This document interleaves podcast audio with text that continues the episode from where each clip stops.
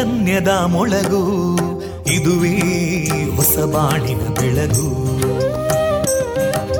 ಪಾಂಚಜನ್ಯದ ಮೊಳಗು ಇದುವೇ ಹೊಸ ಬಾಳಿನ ಬೆಳಗು. ಜನಮಾನಸವ ಅರಳಿಸುವಂತ ಅರಳಿಸುವಂತ ಜನಮಾನಸವ ಅರಳಿಸುವಂತ ವಿವೇಕವಾಣಿಯ ಮೊಳಗು. ಸುಖ ದುಃಖಗಳಿಗೆ ತಾಕೊರಳಾಗುವ ನೆಲ ಪ್ರೀತಿಯದಿ ಮೊಳಗು. ಇದುವೇ ಹೊಸ ಬಾಣಿನ ಬೆಳಗು. ಇದುವೇ ಪಾಂಚಜನ್ಯದ ಮೊಳಗು. ಇದುವೇ ಪಾಂಚಜನ್ಯದ ಮೊಳಗು.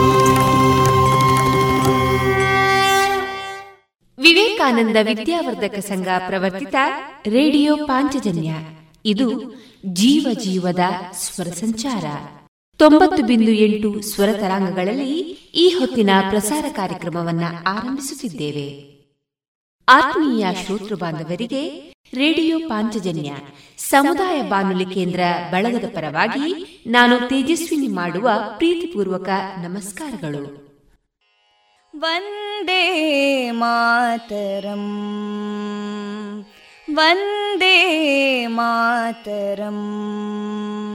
सुजलां सुफलां मलयज शीतलां सस्यश्यामलां मातरं वन्दे मातरम्। शुभ्रजोत्स्ना पुलकितयामिनीं पुल्लकुसुमिता ध्रुमदळशोभिनीं सुहासिनीं सुमधुरभाषिणीं सुखदां वरदां मातरं वन्दे मातरम् कोटि कोटि कण्ठा कलकलनिनादकराले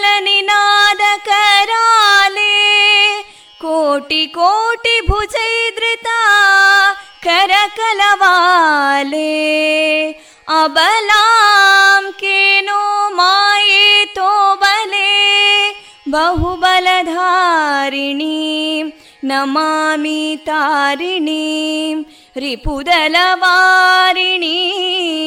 मातरम् वन्दे मातरम् तुमि विद्या तुमि धर्मा तुमि हृदि तुमि मर्मा त्वं हि प्राणा शरीरे बाहुते तुमि मा शक्ति हृदये तुमि मा भक्ति तोमारयी प्रतिमागडी मन्दिरे मन्दिरे वन्दे मातरम् त्वं हि दुर्गा दशप्रहरणधारिणीं कमलां कमलदलविहारिणीं वाणीं विद्यादायिनीं नमामि त्वां नमामि कमलाम् अमलामतुलां सुजलां सुफलां मातरं वन्दे मातरम् श्यामलां सरलां सुस्मितां भूषितां धरणीं भरणीं मातरं वन्दे मातरम् वन्दे मातरम्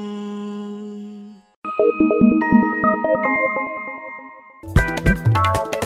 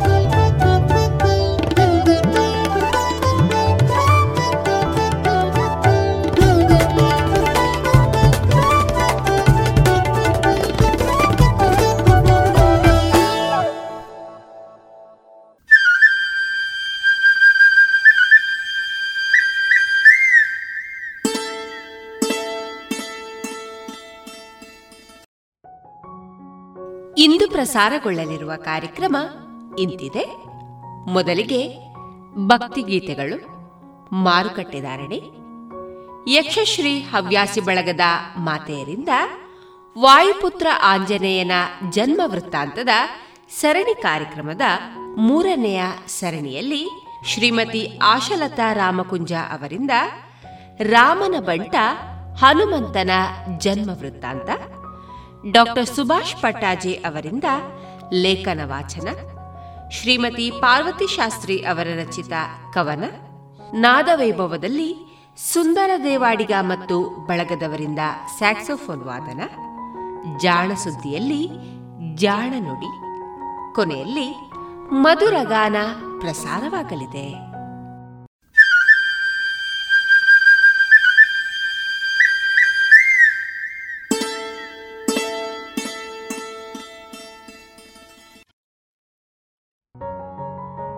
ಇದೀಗ ಮೊದಲಿಗೆ ಭಕ್ತಿ ಗೀತೆಗಳನ್ನ ಕೇಳೋಣ.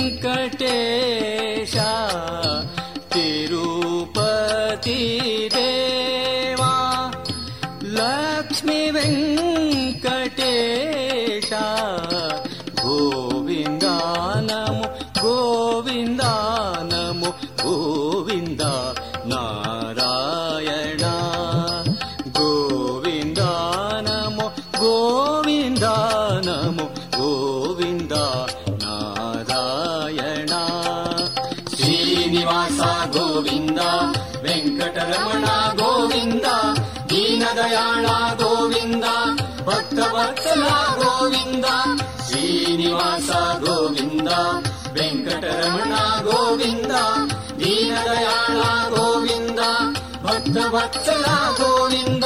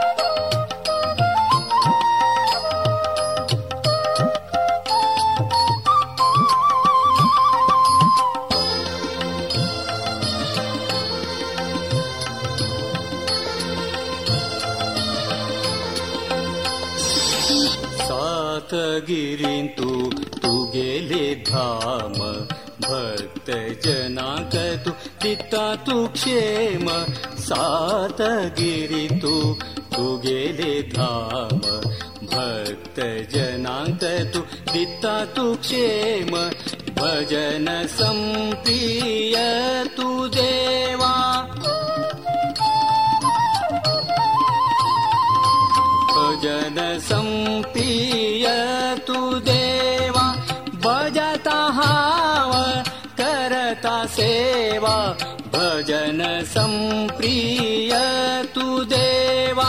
भजता हाव करत सेवा गोविन्द नमो गोविन्द नमो गोविन्द नारायण।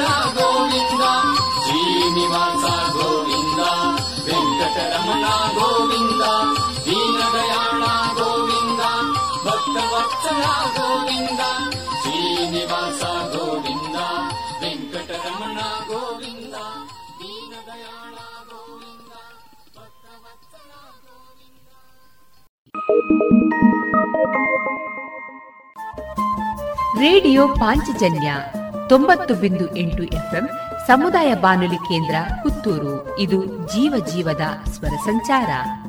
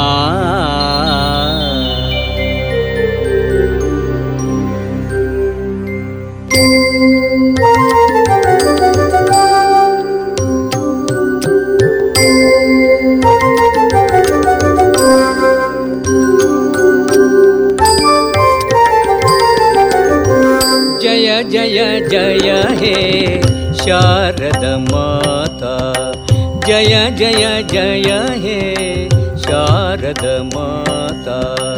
जय जय जय हे सरस्वती माता। ब्रह्मानि राणी वीणा तारिणी विद्यादायिनी बुद्धिप्रदायिनी। जय जय जय हे शारद माता।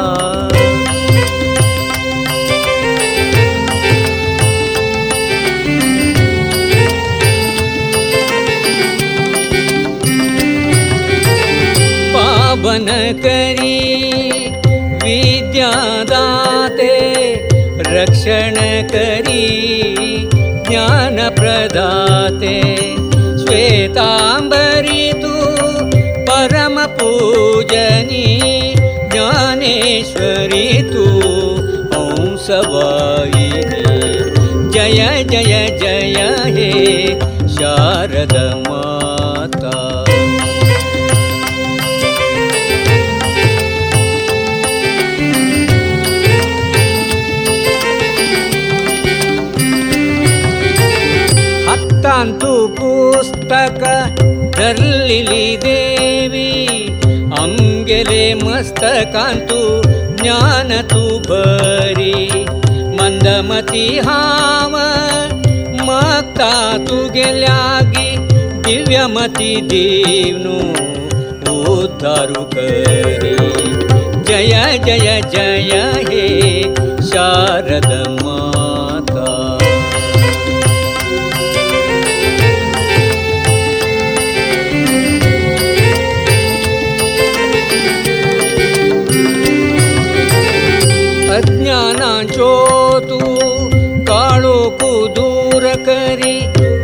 पांचो प्रकाशो स्थिरकरी न ज्ञान ज्ञान ज्ञानानधन ज्ञानधन मिळता तुगेले कृपेन न।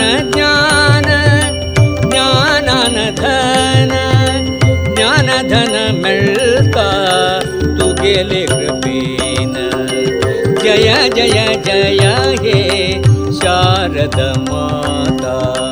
जय जय जय हे सरस्वती माता। ब्रह्मानि राणी वीणाधारिणी विद्यादायिनी बुद्धिप्रदायिनी। जय जय जय हे शारद माता। ಜಯ ಜಯ ಜಯ ಹೇ ಶಾರದ ಮಾತಾ ಜಯ ಜಯ ಜಯ ಹೇ ಶಾರದ ಮಾತಾ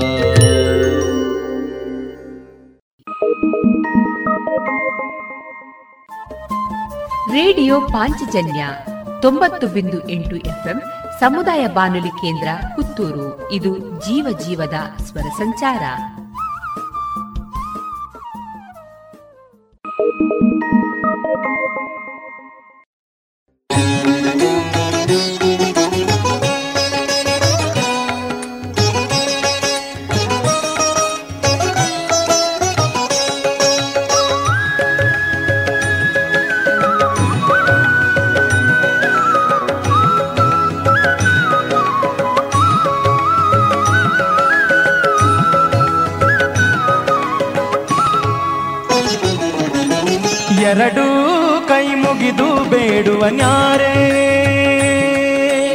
ಎರಡೂ ಕೈ ಮುಗಿದು ಬೇಡುವ ನ್ಯಾರೆ, ಪೇಳಮ್ಮಯ್ಯ, ಎರಡೂ ಕೈ ಮುಗಿದು ಬೇಡುವ ನ್ಯಾರೆ.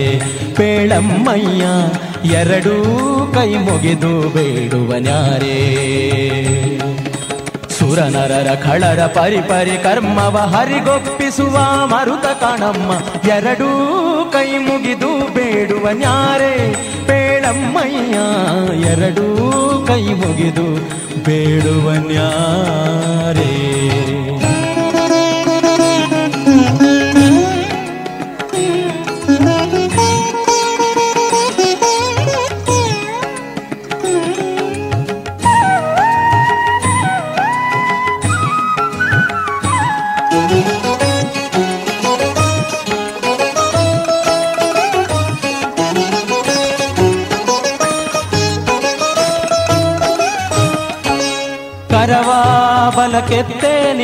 ನಿಂತಿಹ ನ್ಯಾರೇ ಬರದಿಂದ ಚರಣಗಳೂರಿದ ನ್ಯಾರೇ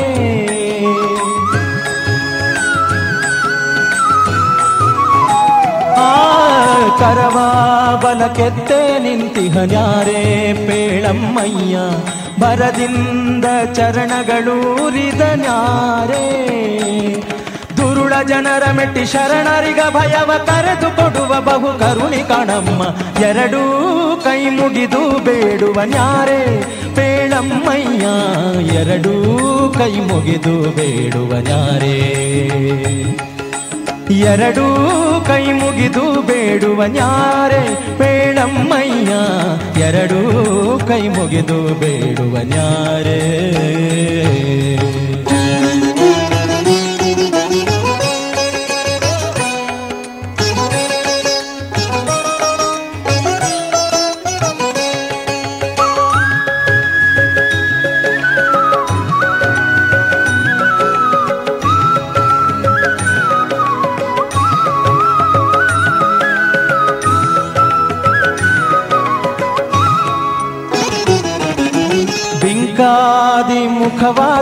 ತಿರುಹಿದ ನ್ಯಾರೇ?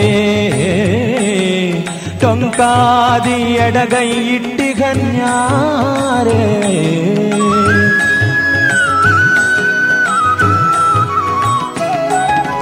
ಬಿಂಕಾದಿ ಮುಖವ ತಿರುಹಿದ ಬೇಡ ಕೈಯ ಟೊಂಕಾದಿ ಎಡಗೈ ಇಟ್ಟಿಗನ್ಯಾರೇ? ಕಿಂಕರರಡಿ ಬರೆ ಅಂಕದೊಳೆತ್ತುವ ಡೊಂಕನಾದ ನಿಷ್ಕಳಂಕ ಕಾಣಮ್ಮ. ಎರಡೂ ಕೈ ಮುಗಿದು ಬೇಡುವ ನ್ಯಾರೆ. ಬೇಳಮ್ಮಯ್ಯ, ಎರಡೂ ಕೈ ಮುಗಿದು ಬೇಡುವ ನ್ಯಾರೇ. ಎರಡೂ ಕೈ ಮುಗಿದು ಬೇಡುವ ನ್ಯಾರೆ. ಬೇಳಮ್ಮಯ್ಯ, ಎರಡೂ ಕೈ ಮುಗಿದು ಬೇಡುವ ನ್ಯಾರೇ.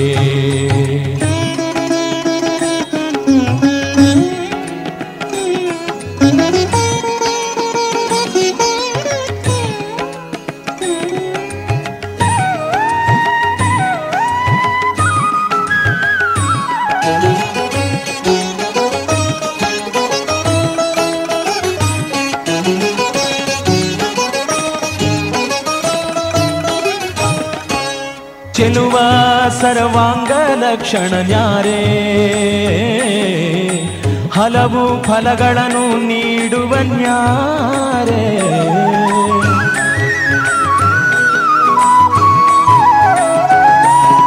ಚೆಲುವ ಸರ್ವಾಂಗ ಲಕ್ಷಣ ನ್ಯಾರೇ. ಪೇಳಮ್ಮಯ್ಯ, ಹಲವು ಫಲಗಳನ್ನು ನೀಡುವ ನ್ಯಾರೇ. ಸುಲಭ ಗೋಪತಿ ವಿಠಲನ ಪ್ರಿಯ ಕದರುಂಡಲಿ ಪುರಿ ದೊರೆಯುವನಮ್ಮ ಎರಡೂ ಕೈ ಮುಗಿದು ಬೇಡುವ ನ್ಯಾರೆ ಪೇಳಮ್ಮಯ್ಯ, ಎರಡೂ ಕೈ ಮುಗಿದು ಬೇಡುವ ನ್ಯಾರೇ.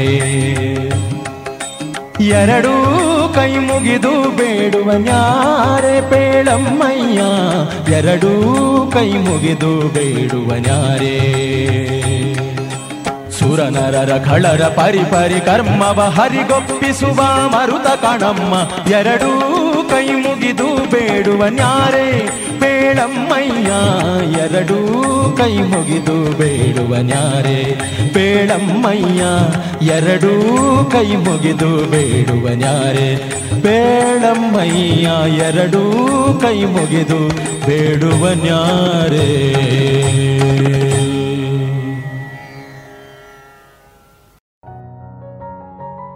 ಇದುವರೆಗೆ ಭಕ್ತಿ ಗೀತೆಗಳನ್ನ ಕೇಳಿದಿರಿ.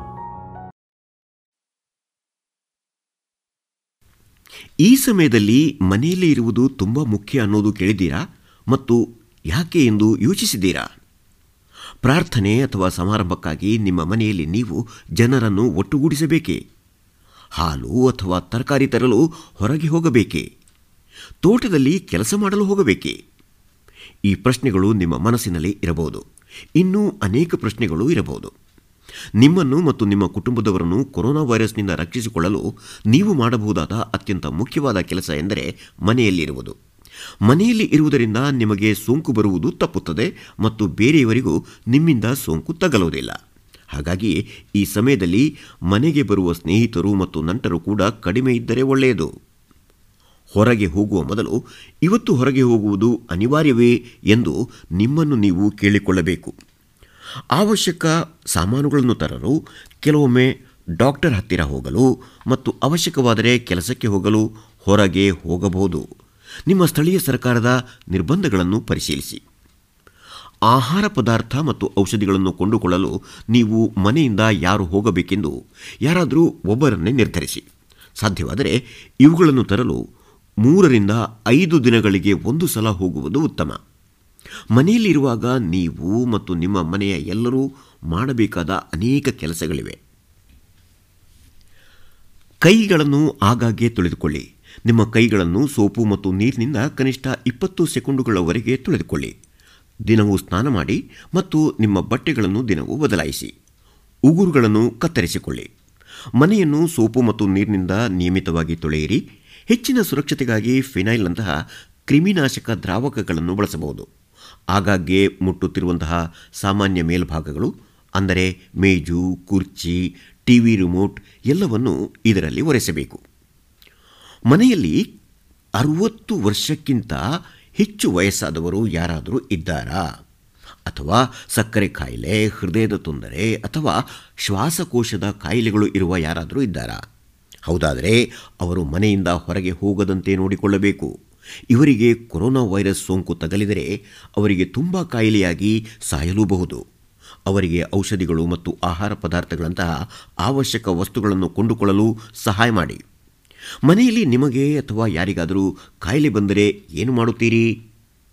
ಮನೆಯಲ್ಲಿ ನಿಮಗೆ ಅಥವಾ ನಿಮ್ಮ ಮನೆಯ ಯಾರಿಗಾದರೂ ಕಾಯಿಲೆ ಬಂದರೆ ಅಥವಾ ಕೆಮ್ಮು, ಜ್ವರ ಅಥವಾ ಉಸಿರಾಟದ ತೊಂದರೆ ಕಂಡುಬಂದರೆ ಒಂದು ಸೊನ್ನೆ ಏಳು ಐದು ಸಹಾಯವಾಣಿಗೆ ಅಥವಾ ಡಾಕ್ಟರ್ಗೆ ಕರೆ ಮಾಡಿ. ಈ ಪರಿಸ್ಥಿತಿಯಲ್ಲಿ ನಿಮ್ಮ ನಿಯಮಿತ ಚೆಕಪ್ಗಾಗಿ ಡಾಕ್ಟರ್ ಹತ್ತಿರ ಹೋಗುವುದು ಬೇಡ. ಅವಶ್ಯವಿದ್ದರೆ ನಿಮ್ಮ ಡಾಕ್ಟರ್ಗೆ ಕರೆ ಮಾಡಿ. ನೀವು ಗರ್ಭಿಣಿಯಾಗಿದ್ದರೆ ನಿಮ್ಮ ಆಶಾ ಕಾರ್ಯಕರ್ತೆಗೆ ಕರೆ ಮಾಡಿ. ನಿಮ್ಮ ಚೆಕಪ್ ಮತ್ತು ಪರೀಕ್ಷೆಗಳಿಗಾಗಿ ಎಲ್ಲಿಗೆ, ಯಾವಾಗ ಹೋಗಬೇಕು ಎಂದು ಕೇಳಿಕೊಳ್ಳಿ. ಹೆರಿಗೆ ನೋವು ಅಥವಾ ಅಪಘಾತವಾದರೆ ತಕ್ಷಣವೇ ಹಾಸ್ಪಿಟಲ್ಗೆ ಹೋಗಬೇಕು. ಈ ಅಭ್ಯಾಸಗಳನ್ನು ಮನೆಯಲ್ಲಿ ಮಾಡಿ ಮತ್ತು ಬೇರೆಯವರು ಮಾಡಬೇಕು ಎಂದು ಹೇಳಿ. ಈ ಮುನ್ನೆಚ್ಚರಿಕೆಗಳನ್ನು ತೆಗೆದುಕೊಳ್ಳುವುದರಿಂದ ನೀವು ಮತ್ತು ನಿಮ್ಮ ಕುಟುಂಬದವರು ಸುರಕ್ಷಿತವಾಗಿರುತ್ತೀರಿ.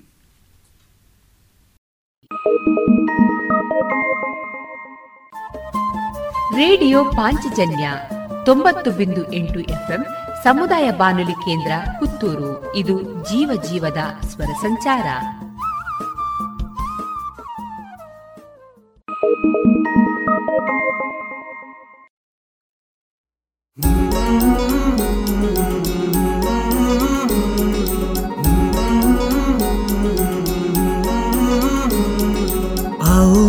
विश्व को मज़बूत बनाए, योग शक्ति को पहचाने, तन मन स्वस्थ बनाए। चुने ज्ञान के मार्ग पर हम सत्य को पहचाने योग करें हम नित्य ही ऋषि मुनियों की ही माने। संदेश ही हम विश्व के जन जन में फैलाए। योग शक्ति को पहचाने, तन मन स्वस्थ बनाए। आसन प्राणायाम ध्यान से तन मन को महकाए। आलस नींद छोड़े खुद को आत्मनिर्भर बनाए। आओ मिलकर विश्व को मज़बूत बनाए। योग शक्ति को पहचाने तन मन स्वस्थ बनाए मन स्वस्थ बनाए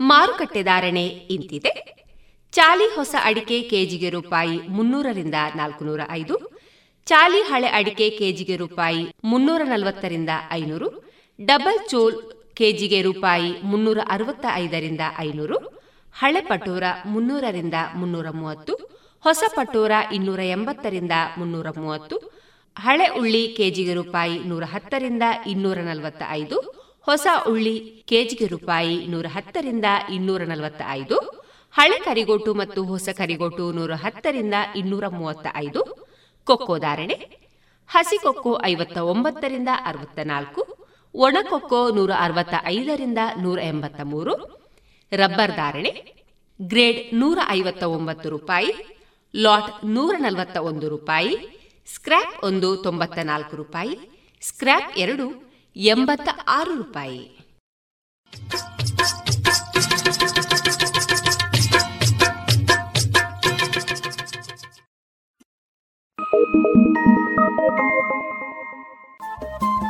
ರೇಡಿಯೋ ಪಾಂಚಜನ್ಯ ತೊಂಬತ್ತು ಬಿಂದು ಎಂಟು ಎಫ್ಎಂ ಸಮುದಾಯ ಬಾನುಲಿ ಕೇಂದ್ರ ಪುತ್ತೂರು. ಇದು ಜೀವ ಜೀವದ ಸ್ವರ ಸಂಚಾರ.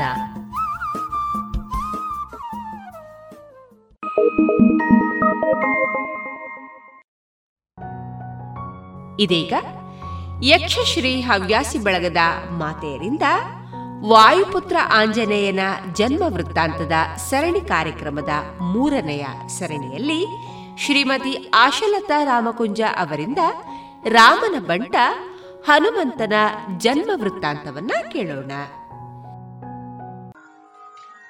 ಗಗನಮಂಡಲವನ್ನು ಹಾಡು ಬರುವ ರೇಡಿಯೋ ಪಾಂಚಜನ್ಯದ ಕೇಳುಗ ಬಂಧುಗಳೆಲ್ಲರಿಗೂ ನಾನು ಆಶಾಲತ ರಾಮಕುಂಜ ಮಾಡುವ ಸಾದರ ಪ್ರಣಾಮಗಳು. ಇಂದು ಶ್ರೀರಾಮ ಭಕ್ತ ಆಂಜನೇಯನ ಚರಿತಾಮೃತದ ಮೂರನೆಯ ಸಂಚಿಕೆಯನ್ನು ಆಲಿಸುತ್ತಿದ್ದೇವೆ. ಜಗತ್ತಿನ ಜೀವ ಕೋಟಿಗಳ ಜೀವನಾಧಾರಕನಾದ ಸೂರ್ಯನಾರಾಯಣನಿಂದ ವಿದ್ಯೆಯನ್ನು ಗಳಿಸಿ ಜ್ಞಾನವಂತನೆನಿಸಿಕೊಂಡು ಬ್ರಹ್ಮಾಚಾರಿಯಾಗಿಯೇ ಇರುವ ಹನುಮಂತ ಗಂಧಮಾದನ ಪರ್ವತದ ತಪ್ಪಲಿನಲ್ಲಿ ತಪಸ್ಸನ್ನು ಗೈಯುತ್ತಿದ್ದಾನೆ ಹಾಗಾದರೆ ಈತ ರಾಮನ ಬಂಟನಾದದ್ದು ಹೇಗೆ ಎಂದು ತಿಳಿದುಕೊಳ್ಳುವ ಕಾತರದಲ್ಲಿ ನಾವಿದ್ದೇವೆ ಅಲ್ಲವೇ? ಹಾಗಾದರೆ ಬನ್ನಿ. ರಾಮನ ಬಂಟ ಹನುಮಂತನೆಂಬ ಮಾತಿನ ತೋರಣ ನಿಮಗಾಗಿ. ಇತ್ತ ತಪಸ್ಸನ್ನಾಚರಿಸುತ್ತಿದ್ದ ಹನುಮಂತ, ಅತ್ತ ತಂದೆ ತಾಯಿಯರ ಪ್ರೀತಿಯ ಮಗನಾಗಿದ್ದು, ದ್ವಿಪಾತ್ರವನ್ನು ಸಮರ್ಪಕವಾಗಿ ನಿಭಾಯಿಸುತ್ತಾ ಸಾಮಾನ್ಯರಂತೆಯೂ ಜೀವಿಸುತ್ತಿದ್ದ. ಅದೇ ಸಮಯದಲ್ಲಿ ಹನುಮನ ಮಾವಂದಿರಾದ ವಾಲಿಸುಗ್ರೀವರು ಕಿಷ್ಕಿಂದೆಯ ರಾಜರಾದರು. ವಾಲಿಯು ಸಿಂಹಾಸನವನ್ನೇರಿದನು ಸುಗ್ರೀವನು ಯುವರಾಜನಾದನು. ಹಾಗೂ ವಾಲಿ ಸುಗ್ರೀವರ ಇಚ್ಛೆಯಂತೆ ಬುದ್ಧಿವಂತ, ಜ್ಞಾನವಂತ, ಸಕಲ ವಿದ್ಯಾಪಾರಂಗತನಾದ ಹನುಮನು ಕಿಷ್ಕಿಂದೆಯ ಮಂತ್ರಿಯಾದನು. ಕಿಷ್ಕಿಂದೆಯ ರಾಜನಾದ ವಾಲಿಯು ರಾಜ ಮಹಾರಾಜರುಗಳನ್ನೆಲ್ಲ ಸೋಲಿಸಿ, ರಾಕ್ಷಸರುಗಳನ್ನು ಸಂಹರಿಸಿ ತನ್ನ ರಾಜ್ಯವನ್ನು ವಿಸ್ತರಿಸಿಕೊಳ್ಳುತ್ತಿದ್ದನು. ಹೀಗಿರಲೊಂದು ದಿನ ವಾಲಿಯು ದುಂದುಬಿ ಎಂಬ ರಾಕ್ಷಸನನ್ನು ಕೊಂದು ಆತನನ್ನು ಎತ್ತಿ ಗರಗರನೆ ತಿರುಗಿಸಿ ದೂರಕ್ಕೆ ಎಸೆದನು. ಎಸೆದ ರಭಸಕ್ಕೆ ಆ ರಾಕ್ಷಸನ ಶರೀರದಿಂದ ಹೊರಹೊಮ್ಮಿದ ರಕ್ತ ಮಾಂಸಗಳೆಲ್ಲವೂ ಮತಂಗ ಮುನಿಯ ಆಶ್ರಮದ ಸುತ್ತಲೂ ಚೆಲ್ಲಿ ರಕ್ಕಸನ ದೇಹವು ಋಷ್ಯಮೂಕ ಪರ್ವತದ ಮೇಲೆ ಬಿದ್ದು ಬಿಟ್ಟಿತು ಆಶ್ರಮದ ಪರಿಸರವನ್ನು ಅಪವಿತ್ರಗೊಳಿಸಿದುದಕ್ಕೆ ಕೋಪಗೊಂಡ ಮತಂಗ ಮುನಿಗಳು ಮುಂದೆ ಯಾವತ್ತೇ ಆಗಲಿ ವಾಲಿಯು ಈ ಪ್ರದೇಶಕ್ಕೆ ಬಂದರೆ ಅವನ ತಲೆ ಹೋಳಾಗಿ ಹೋಗಲಿ ಎಂದು ಶಾಪ ಕೊಟ್ಟರು. ಆದ್ದರಿಂದ ಆ ಪ್ರದೇಶ ಬಿಟ್ಟು ಉಳಿದೆಡೆಗಳೆಲ್ಲ ವಾಲಿಯು ತನ್ನ ಬಲ ಪ್ರದರ್ಶನ ಮಾಡುತ್ತಿದ್ದ.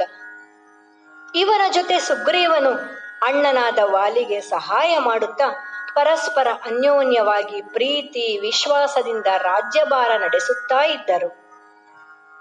ಹೀಗಿರಲೊಂದು ದಿನ ದುಂದುಬಿಯ ಮಗನಾದ ಮಾಯಾವಿ ರಾಕ್ಷಸನಿಗೂ, ವಾಲಿಗೂ ಘನಘೋರ ಯುದ್ಧ ನಡೆಯಿತು. ಸುಗ್ರೀವನು ಅಣ್ಣನ ಸಹಾಯಕ್ಕೆ ವಾಲಿಯ ಹಿಂದೆಯೇ ಸಾಗುತ್ತಿದ್ದನು.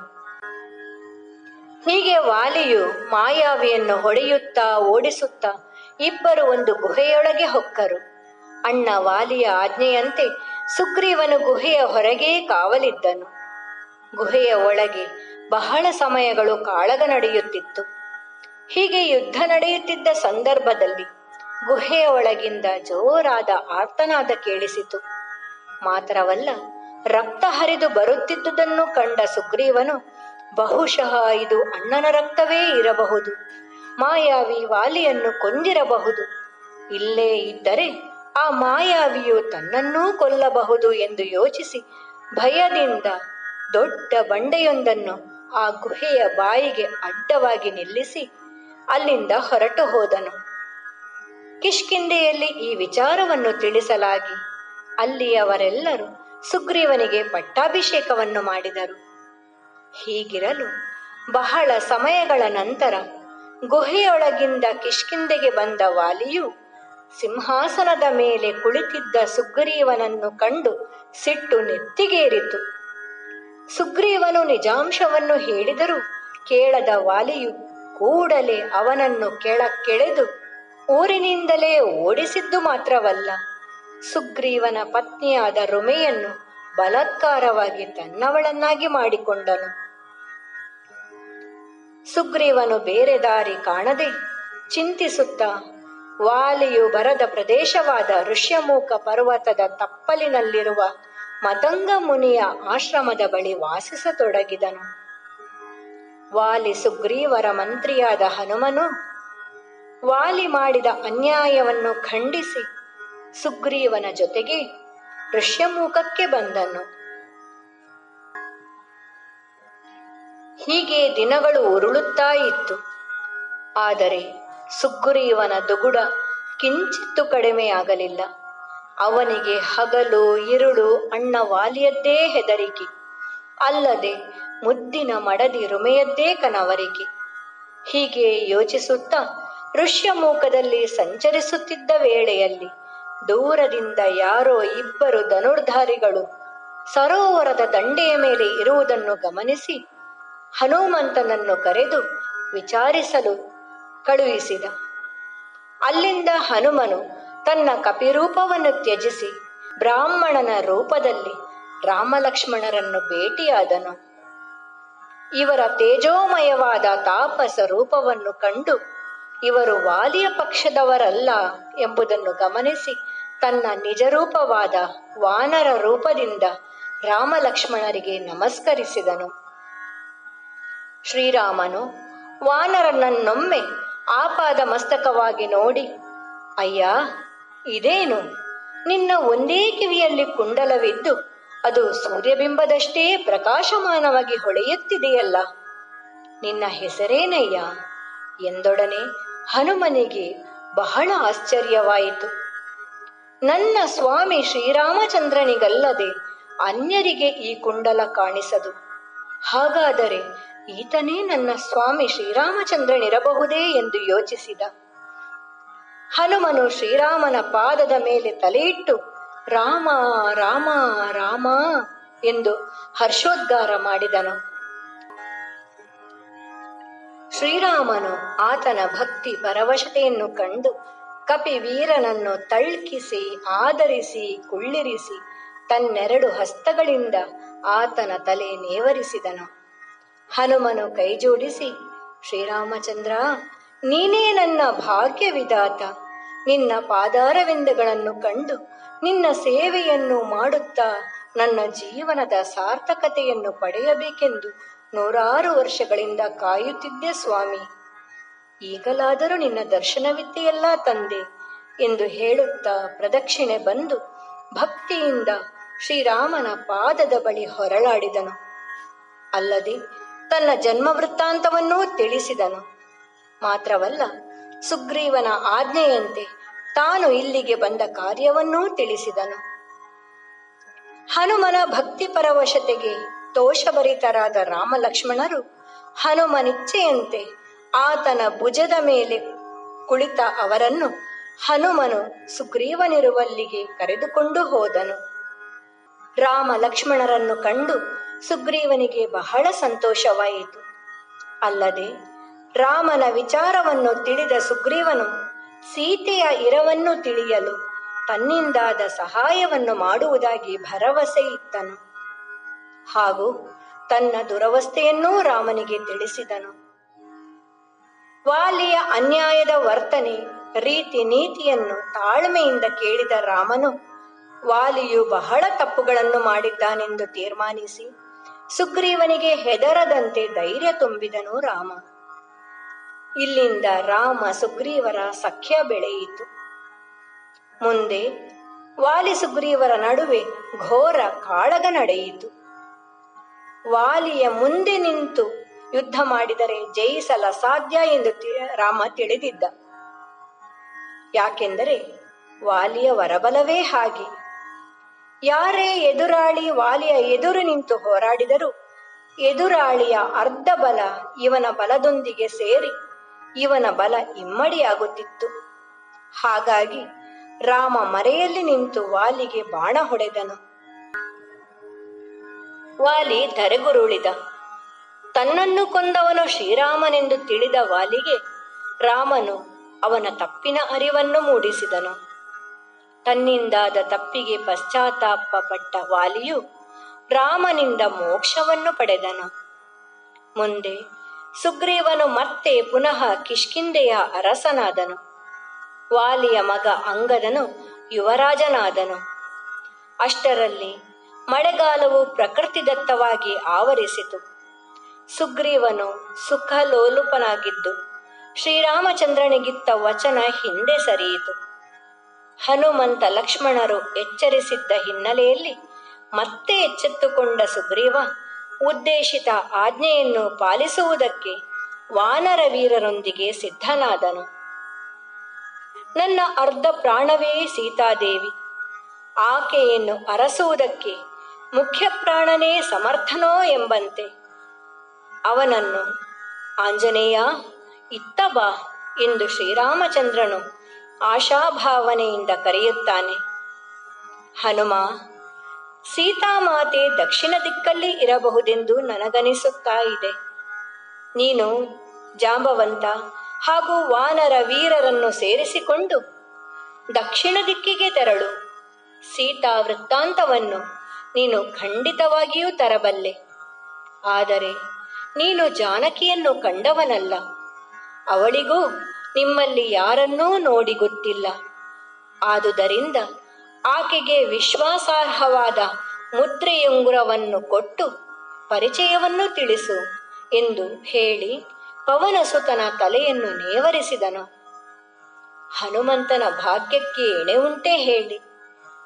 ರಾಮನು ತೋರಿದ ವಿಶ್ವಾಸದ ಮಾತನ್ನು ಕೇಳಿ ಆತನ ಆಶೀರ್ವಾದವನ್ನು ಪಡೆದು ಎಲ್ಲರನ್ನು ಜೊತೆಗೂಡಿಕೊಂಡು ಸೀತಾನ್ವೇಷಣೆಯ ಸಲುವಾಗಿ ದಕ್ಷಿಣ ದಿಕ್ಕಿಗೆ ಪ್ರಯಾಣ ಬೆಳೆಸಿದ. ಎಲ್ಲರೂ ಕಾಡು, ಮೇಡು, ಗುಡ್ಡ, ಬೆಟ್ಟ, ಊರೂರು ಸುತ್ತಿದರೂ ಸೀತಾಮಾತೆಯ ಸುಳಿವು ಸಿಗಲೇ ಇಲ್ಲ. ಹೀಗೆ ಅಲೆಯುತ್ತಾ ಇರುವಂತಹ ಸಮಯದಲ್ಲಿ ಮಹಾಗರುಡ ಜಟಾಯುವಿನ ಅಣ್ಣ ಸಂಪಾತಿಯು ಸಿಕ್ಕಿ ಸೀತಾಮಾತೆಯನ್ನು ರಾವಣ ಸೆಳೆದೊಯ್ದು ಲಂಕಾನಗರಕ್ಕೆ ಕರೆದೊಯ್ದ ವಿಚಾರವನ್ನು ತಿಳಿಸಿದ. ಸೀತಾಮಾತೆಯ ಸುಳಿವನ್ನು ಪಡೆದುಕೊಂಡು ಸಂಪಾತಿಯ ಮಾರ್ಗದರ್ಶನದಂತೆ ಎಲ್ಲರೂ ಸಮುದ್ರ ತೀರವನ್ನು ಸೇರಿದರು. ವಿಸ್ತಾರವಾದ ಜಲರಾಶಿ, ಅಗಾಧವಾದ, ಆಳವಾದ ಆ ನೀಲ ಸಾಗರದಿಂದ ಭೋರ್ ಕರೆದುಕೊಂಡು ತೀರಕ್ಕೆ ಅಪ್ಪಳಿಸುವ ಭೀಕರ ಅಲೆಗಳು, ರಭಸದಿಂದ ಬೀಸುವ ತಂಗಾಳಿ ರುದ್ರ ರಮಣೀಯ ಸಾಗರವನ್ನು ನೋಡಿ ಕಪಿಗಳು ಮೂಕ ವಿಸ್ಮಿತರಾದರು ಈ ಮಹಾಸಾಗರವನ್ನು ದಾಟಿ ಆಚೆ ದಡ ತಲುಪುವುದಾದರೂ ಹೇಗೆ ಎಂದು ಚಿಂತಿತರಾದರು. ಕಪಿಗಳೆಲ್ಲರೂ ಅವರವರು ಹಾರುವ ಪ್ರಮಾಣವನ್ನು ಲೆಕ್ಕ ಹಾಕುತ್ತಿದ್ದರು. ಯುವರಾಜ ಅಂಗದನಿಗೆ ಸಾಗರವನ್ನು ಕ್ರಮಿಸುವ ಸಾಮರ್ಥ್ಯವಿದ್ದರೂ ವಯಸ್ಸಿಗೆ ಚಿಕ್ಕವನು, ಅಲ್ಲದೆ ಅನನುಭವಿ, ಇವನನ್ನು ಕಳಿಸುವುದು ಉಚಿತವಲ್ಲ ಎಂದು ಅಭಿಪ್ರಾಯಪಟ್ಟರು. ಇನ್ನು ಜಾಂಬವಂತನಾದರೂ ಹಾರಬಹುದು ಎಂದು ಯೋಚಿಸಿದರೆ ಆತನ ವಯಸ್ಸಿನ ಹಿರಿತನ ಈ ಕಾರ್ಯಕ್ಕೆ ಅಡ್ಡಿಪಡಿಸುತ್ತಿತ್ತು. ನಂತರ ಜಾಂಬವ ಹನುಮನ ಬಳಿ ಬಂದು, ಹನುಮಂತ, ರಾಮನ ಮೇಲಿನ ನಿನ್ನ ಭಕ್ತಿ ಅಗಾಧವಾದದ್ದು. ರಾಮನ ಸೇವೆ ಮಾಡಲು ಇದೋ, ನಿನಗೆ ಇದೊಂದು ಸುಸಂದರ್ಭ ನಿನ್ನ ಪಾಲಿಗೆ ಒದಗಿದೆ. ನಿನ್ನಿಂದ ಈ ಕಾರ್ಯ ಸಾಧ್ಯವಾಗಬಹುದೋ ಎನ್ನುವ ಸಂಶಯ ಬೇಡ. ನಿನ್ನ ಸಾಮರ್ಥ್ಯವೇನು ಕಡಿಮೆಯೇ ಹೇಳು. ಸೂರ್ಯನನ್ನು ಹಣ್ಣೆಂದು ಭ್ರಮಿಸಿ ಆಕಾಶಕ್ಕೆ ನೆಗೆದವನಲ್ಲವೇ ನೀನು. ಅಂತಹ ಬಲಶಾಲಿ, ಧೈರ್ಯಶಾಲಿ ನೀನಾಗಿದ್ದಿ. ನಿನ್ನ ಸಾಮರ್ಥ್ಯಗಳೇನೆಂಬುದು ನೀನು ಒಂದೊಂದೇ ನೆನಪಿಸಿಕೊ. ಆಕಾಶಕ್ಕೇ ನೆಗೆದವನು, ನೀನು ಸಾಗರದಾಚೆಯೂ ಜಿಗಿಯಬಲ್ಲೆ ಎಂದು ಹೇಳಿ ಹುರಿದುಂಬಿಸಿದ. ಕೇವಲ ರಾಮನಿಗಾಗಿಯೇ ತನ್ನನ್ನು ತಾನು ತೊಡಗಿಸಿಕೊಂಡ ಹನುಮ ರಾಮನ ಸೇವೆ ಎಂದೊಡನೆ ತಟ್ಟನೆ ಎದ್ದು ನಿಂತ.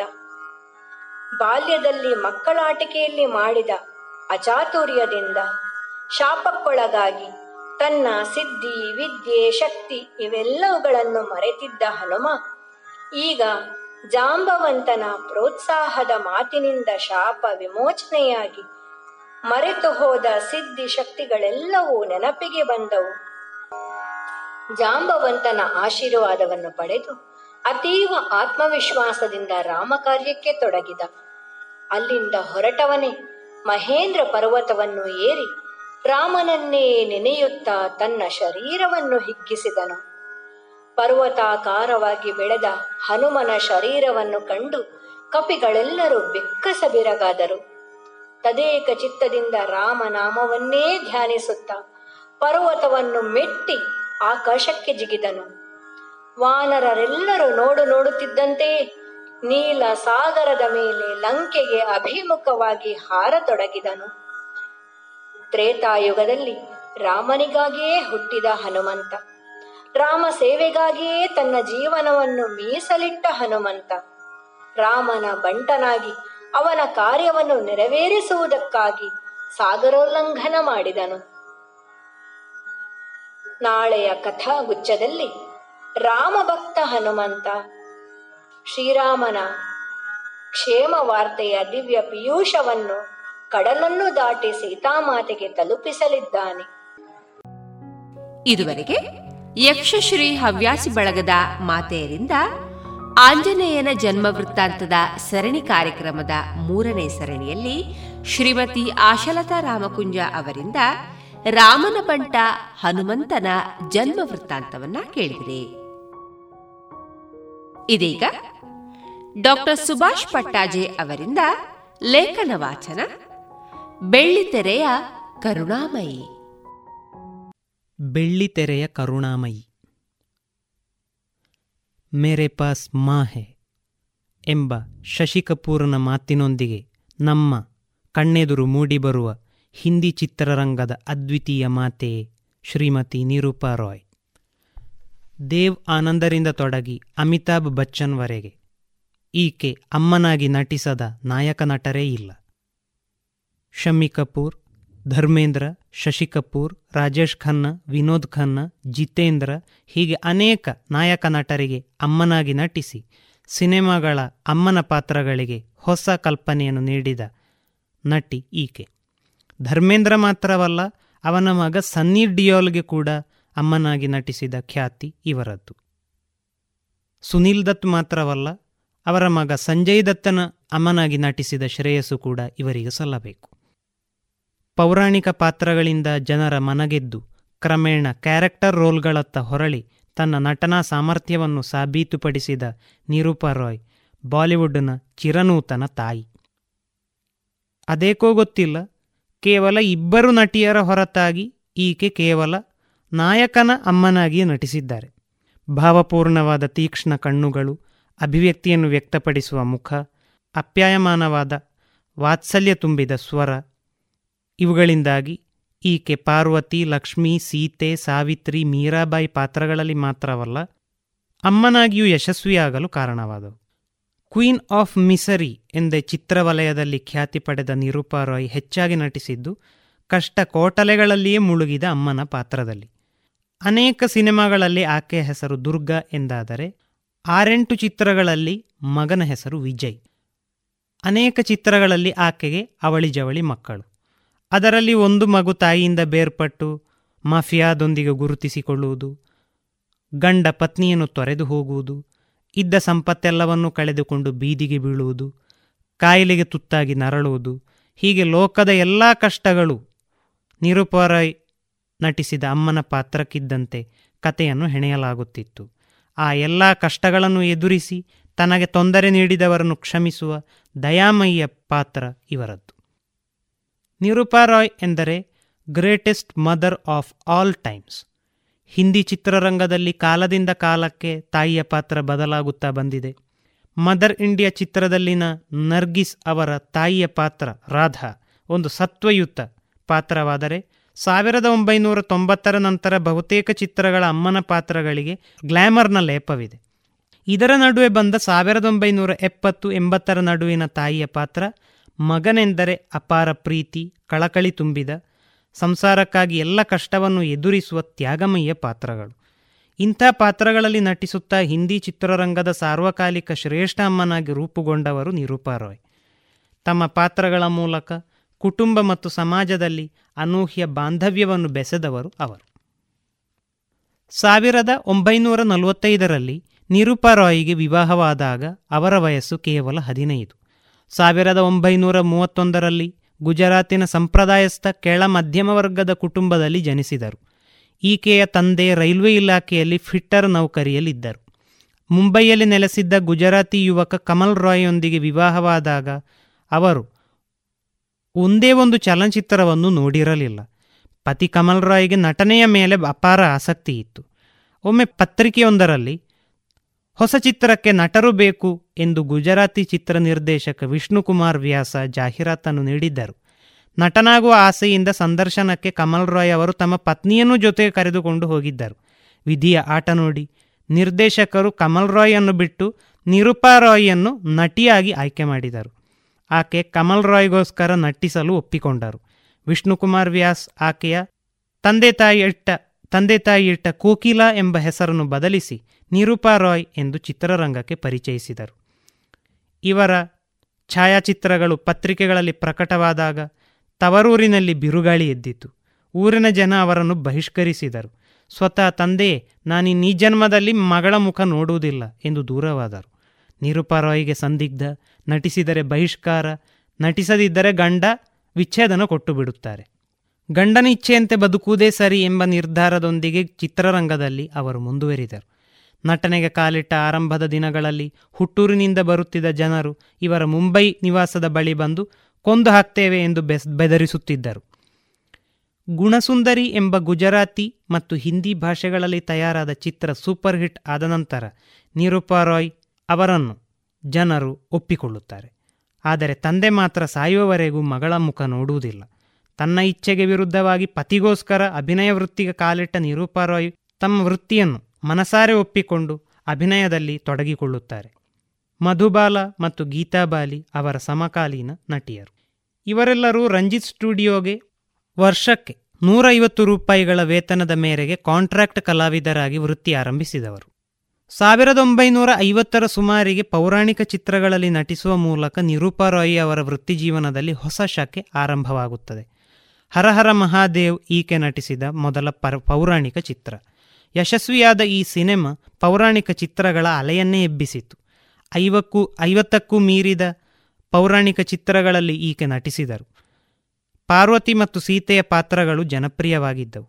ಸಹಜ ಅಭಿನಯಕ್ಕೆ ಒತ್ತು ನೀಡುತ್ತಿದ್ದ ಈಕೆ ಹುಲಿ, ಹಾವು, ಚಿರತೆ ಆನೆಗಳೊಂದಿಗೆ ಸ್ವತಃ ಡ್ಯೂಪ್ ಇಲ್ಲದೆ ನಟಿಸಿದ ಪ್ರಸಂಗಗಳು ಹೆಚ್ಚು. ಇಂದಿನ ನಟಿಯರು ಅಂಥ ಸಾಹಸ ದೃಶ್ಯಗಳಲ್ಲಿ ಕ್ರೂರ ಪ್ರಾಣಿಗಳೊಂದಿಗೆ ಖಂಡಿತ ನಟಿಸುವುದಿಲ್ಲ. ನಾನು ಧೈರ್ಯವಾಗಿ ನಟಿಸಿ ಚಿತ್ರೀಕರಣ ಮುಗಿದ ನಂತರ ತೆಂಗಿನಕಾಯಿ ಒಡೆದು ದೇವರಿಗೆ ಧನ್ಯವಾದ ಸಲ್ಲಿಸಿದ್ದೆ ಎಂದು ಅವರು ಸಂದರ್ಶನವೊಂದರಲ್ಲಿ ಹೇಳಿಕೊಂಡಿದ್ದರು. ಹೀರಾಮೋತಿ ಚಲನಚಿತ್ರದ ಚಿತ್ರೀಕರಣ ನಡೆಯುತ್ತಿತ್ತು.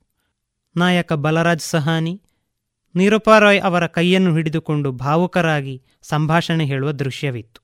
ಅವರು ಕೈಯನ್ನು ಹಿಡಿದಾಗ ನಿರೂಪಾರಾಯ್ ಧರಿಸಿದ ಗಾಜಿನ ಬಳೆ ಒಡೆದು ರಕ್ತ ನಾಯಕನ ದೀರ್ಘ ಸಂಭಾಷಣೆಗೆ ಭಂಗ ತರಬಾರದೆಂದು ಆಕೆ ನೋವನ್ನು ಸಹಿಸಿಕೊಂಡು ಕ್ಯಾಮರಾ ಎದುರಿಸಿದ್ದರು. ನಿರ್ದೇಶಕರು ಓಕೆ ಎಂದಾಗಲೇ ಬಲರಾಜ್ ಸಹಾನಿಗೆ ತಾವು ಮಾಡಿದ ಪ್ರಮಾದದ ಅರಿವಾದದ್ದು. ನಟನೆಯ ಕುರಿತ ಕಮಿಟ್ಮೆಂಟನ್ನು ನಾವು ನಿರೂಪಾ ರಾಯ್ ಅವರಿಂದ ಕಲಿತುಕೊಳ್ಳಬೇಕಿದೆ. ಮುನೀಮ್ಜಿ ಚಿತ್ರದಲ್ಲಿ ಮೊದಲಿಗೆ ಇವರ ಪಾತ್ರಕ್ಕೆ ಹೆಚ್ಚು ಪ್ರಾಮುಖ್ಯತೆ ಇತ್ತು. ಚಿತ್ರೀಕರಣ ಶುರುವಾದ ನಂತರ ನಳಿನಿ ಜೈವಂತ್ ಎಂಬ ನಟಿಯನ್ನು ಪರಿಚಯಿಸಿ ಕಥೆಯಲ್ಲಿ ಮಾರ್ಪಾಡು ಮಾಡಲಾಯಿತು. ಇಪ್ಪತ್ತಾರು ವರ್ಷದ ನಿರೂಪರವಾಗಿ ಇದರಲ್ಲಿ ತನಗಿಂತಲೂ ಹಿರಿಯನಾದ ದೇವಾನಂದನ ಅಮ್ಮನ ಪಾತ್ರ. ಇದರಿಂದ ದುಃಖಗೊಂಡ ಆಕೆ ಬಿಕ್ಕಿ ಬಿಕ್ಕಿ ಅತ್ತು ಬಿಟ್ಟಿದ್ದರಂತೆ ಆದರೆ ಬದಲಾದ ಪಾತ್ರ ಇವರಿಗೆ ಫಿಲ್ಮ್ ಫೇರ್ ಶ್ರೇಷ್ಠ ಪೋಷಕ ನಟಿ ಪ್ರಶಸ್ತಿ ದೊರಕಲು ಕಾರಣವಾಯಿತು. ಬಡ ರೈತನ ಹೆಂಡತಿ, ಪೋಸ್ಟ್ಮ್ಯಾನ್ನ ಮಗಳು ಅನಾರೋಗ್ಯ ಪೀಡಿತ ಪತ್ನಿ, ಕಣ್ಣು ಕಾಣದ ತಾಯಿ ಇಂಥ ಪಾತ್ರಗಳಲ್ಲಿ ಲೀಲಾಜಾಲವಾಗಿ ನಟಿಸುತ್ತಾ ತಾವು ನಟಿಸಿದ ಪಾತ್ರಗಳನ್ನು ಜೀವಂತವಾಗಿರಿಸಿದ ನಿರೂಪಾ ರಾಯ್, ಹಿಂದಿ ಚಿತ್ರರಂಗ ಕಂಡ ಶ್ರೇಷ್ಠ ನಟಿಯಲ್ಲಿ ಒಬ್ಬರು. ತಮ್ಮ ಹದಿನಾರನೇ ವಯಸ್ಸಿಗೆ ಸಾವಿರದ ಒಂಬೈನೂರ ನಲವತ್ತಾರರಲ್ಲೇ ಅಭಿನಯಕ ಕಾಲಿಟ್ಟ ನಿರೂಪಾ ರಾಯ್ ಎಲ್ಲ ಪಾತ್ರಗಳಿಗೂ ಜೀವ ತುಂಬಿದ ನಾಯಕಿಯಾಗಿ, ಪೋಷಕ ನಟಿಯಾಗಿ, ಅಮ್ಮನಾಗಿ ನಟಿಸಿ ಭೇಷ್ ಎನಿಸಿಕೊಂಡರು. ನಟನೆಯ ಜೊತೆಗೆ ಆಕೆಗೆ ಗಾಯನ, ಸಾಹಿತ್ಯದಲ್ಲಿ ಆಸಕ್ತಿ ಇತ್ತು. ಕೆಲವು ಶಾಸ್ತ್ರೀಯ ಸಂಗೀತದ ಆಲ್ಬಮ್ಗಳನ್ನು ಬಿಡುಗಡೆಗೊಳಿಸಿರುವ ಆಕೆ ಸಾಮ್ರಾಟ್ ಚಂದ್ರಗುಪ್ತ ಚಿತ್ರಕ್ಕೆ ಎರಡು ಹಾಡುಗಳನ್ನು ಹಾಡಿದ್ದಾರೆ. ಕೇವಲ ಐದನೇ ತರಗತಿಯವರೆಗೆ ಮಾತ್ರ ಓದಿದ್ದ ಆಕೆ ತಮ್ಮ ಸಾಹಿತ್ಯ ಅಭಿನಯದ ಕುರಿತ ಒಲವು ನಿಜಕ್ಕೂ ಆಶ್ಚರ್ಯವನ್ನು ಮೂಡಿಸುತ್ತದೆ. ಜನಂ ಜನಂಕೆ ಫೇರೆ ಚಿತ್ರದ ಅನ್ನಪೂರ್ಣೆಯ ಪಾತ್ರ ಇವರ ಯಶಸ್ವಿ ಪಾತ್ರಗಳಲ್ಲಿ ಒಂದು. ದೋ ಬೀಗ ಜಮೀನ್ ಚಿತ್ರದ ಹರಿಯಾಲ ಸಾವನ್ ಢೋಲ್ ಮಚಲ್ತಾ ಆಯ? ಮತ್ತು ಸಮ್ರಾಟ್ ಚಂದ್ರಗುಪ್ತ ಚಿತ್ರದ ಚಾಹೆ ಪಾಸು ಹೋ, ಚಾಹೆ ದೂರ್ ಹೋ, ಮೇರೆ ಜೀವನ್ ಕೆ ತುಮ್ ತಸ್ವೀರ್ ಹೋ. ಮತ್ತು ಎಪ್ಪತ್ತರ ದಶಕದಲ್ಲಿ ಬಿಡುಗಡೆಗೊಂಡ ಪ್ಯಾರ್ ಕಾ ಮೌಸಮ್ ಎಂಬ ಚಿತ್ರದಲ್ಲಿ ಭರತ್ ಭೂಷಣ್ ಅವರೊಂದಿಗೆ. ತುಂಬಿನ್ ಜಾವು ಕಹಾ ಕೆ ದುನಿಯಾ ಮೇ ಕುಛ ಕುಚ್ನ ಫಿರ್ ಚಾಹ ಸನಂ तुमको चाह के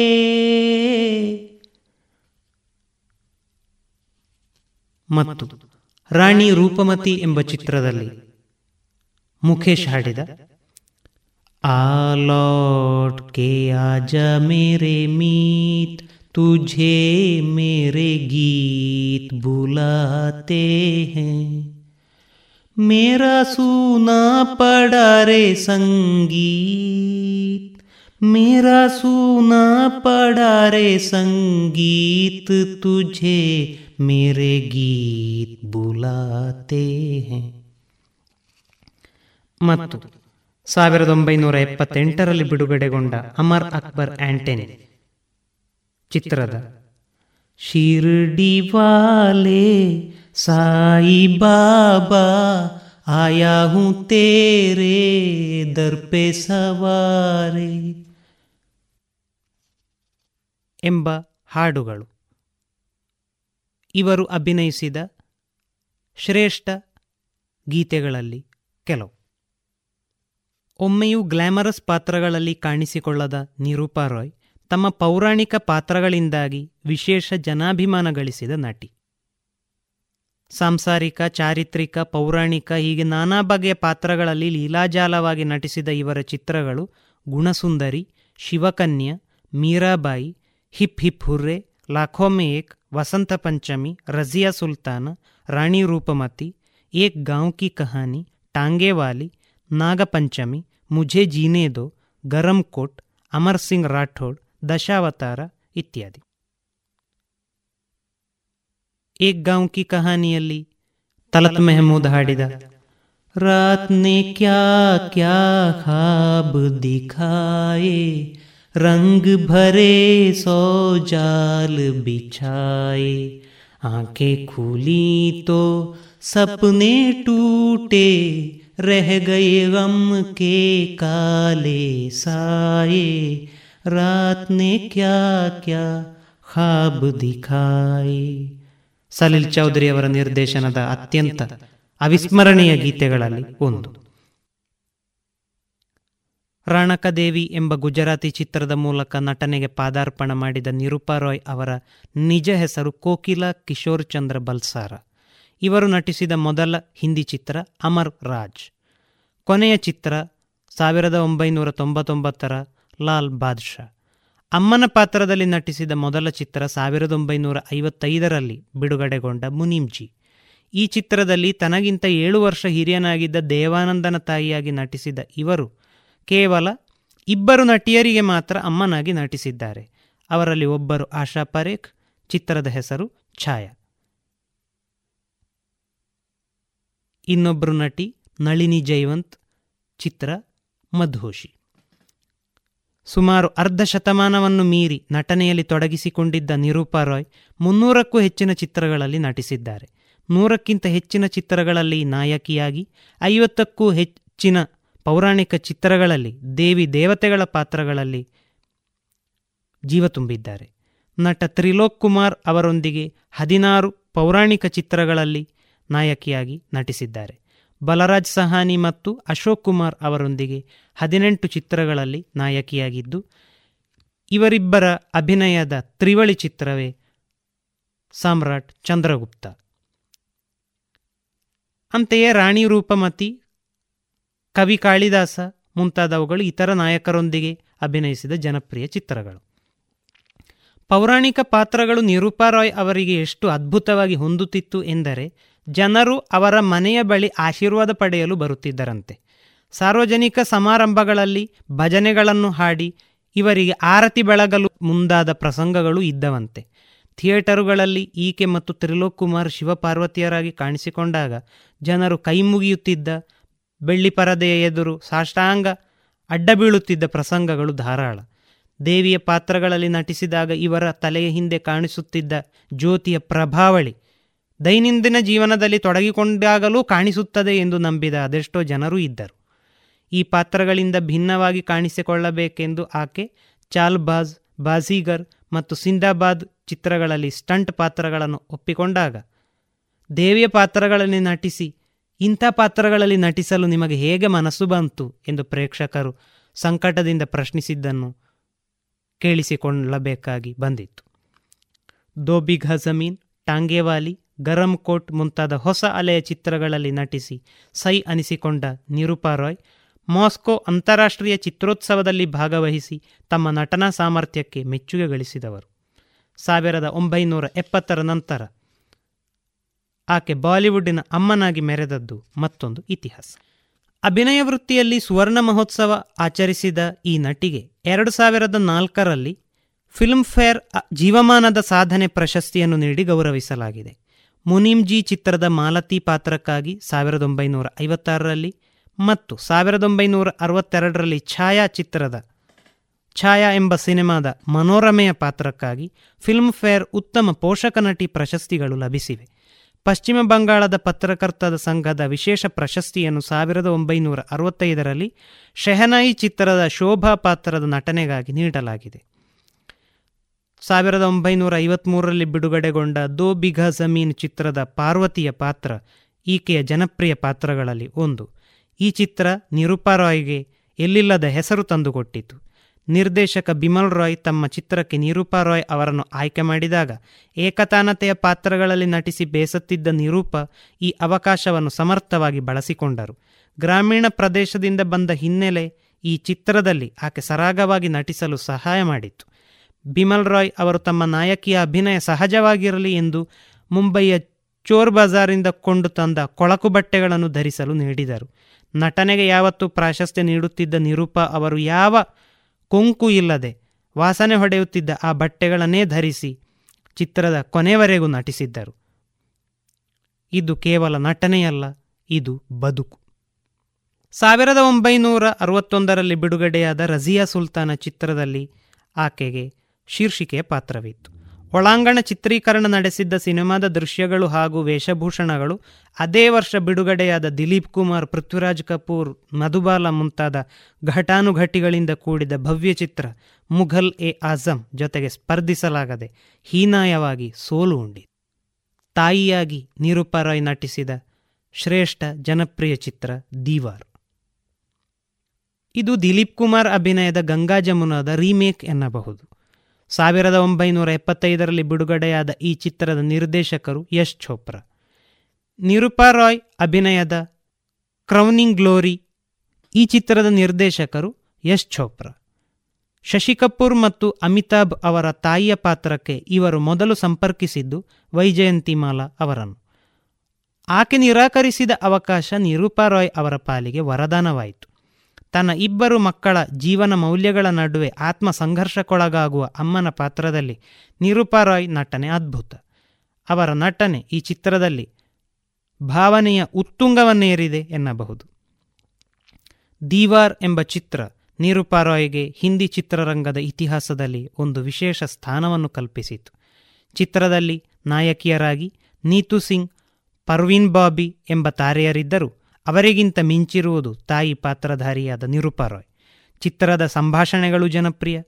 ಈ ಚಿತ್ರದ ನಂತರ ಆಕೆ ಸಾಲು ಸಾಲಾಗಿ ಅಮಿತಾಬ್ಗೆ ಅಮ್ಮನಾಗಿ ಅಮರ್ ಅಕ್ಬರ್ ಆಂಟನಿ, ಮರ್ದ್, ಮುಖದ್ದರ್ ಕ ಸಿಕಂದರ್, ಸುಹಾಗ್, ಇಂಕ್ವಿಲಾಬ್, ಬೇಷರಂ, ಇಂದ್ರಜಿತ್, ಖೂನ್ ಪಸೀನಾ, ಗಿರಫ್ತಾರ್ ಮುಂತಾದ ಚಿತ್ರಗಳಲ್ಲಿ ನಟಿಸಿದರು.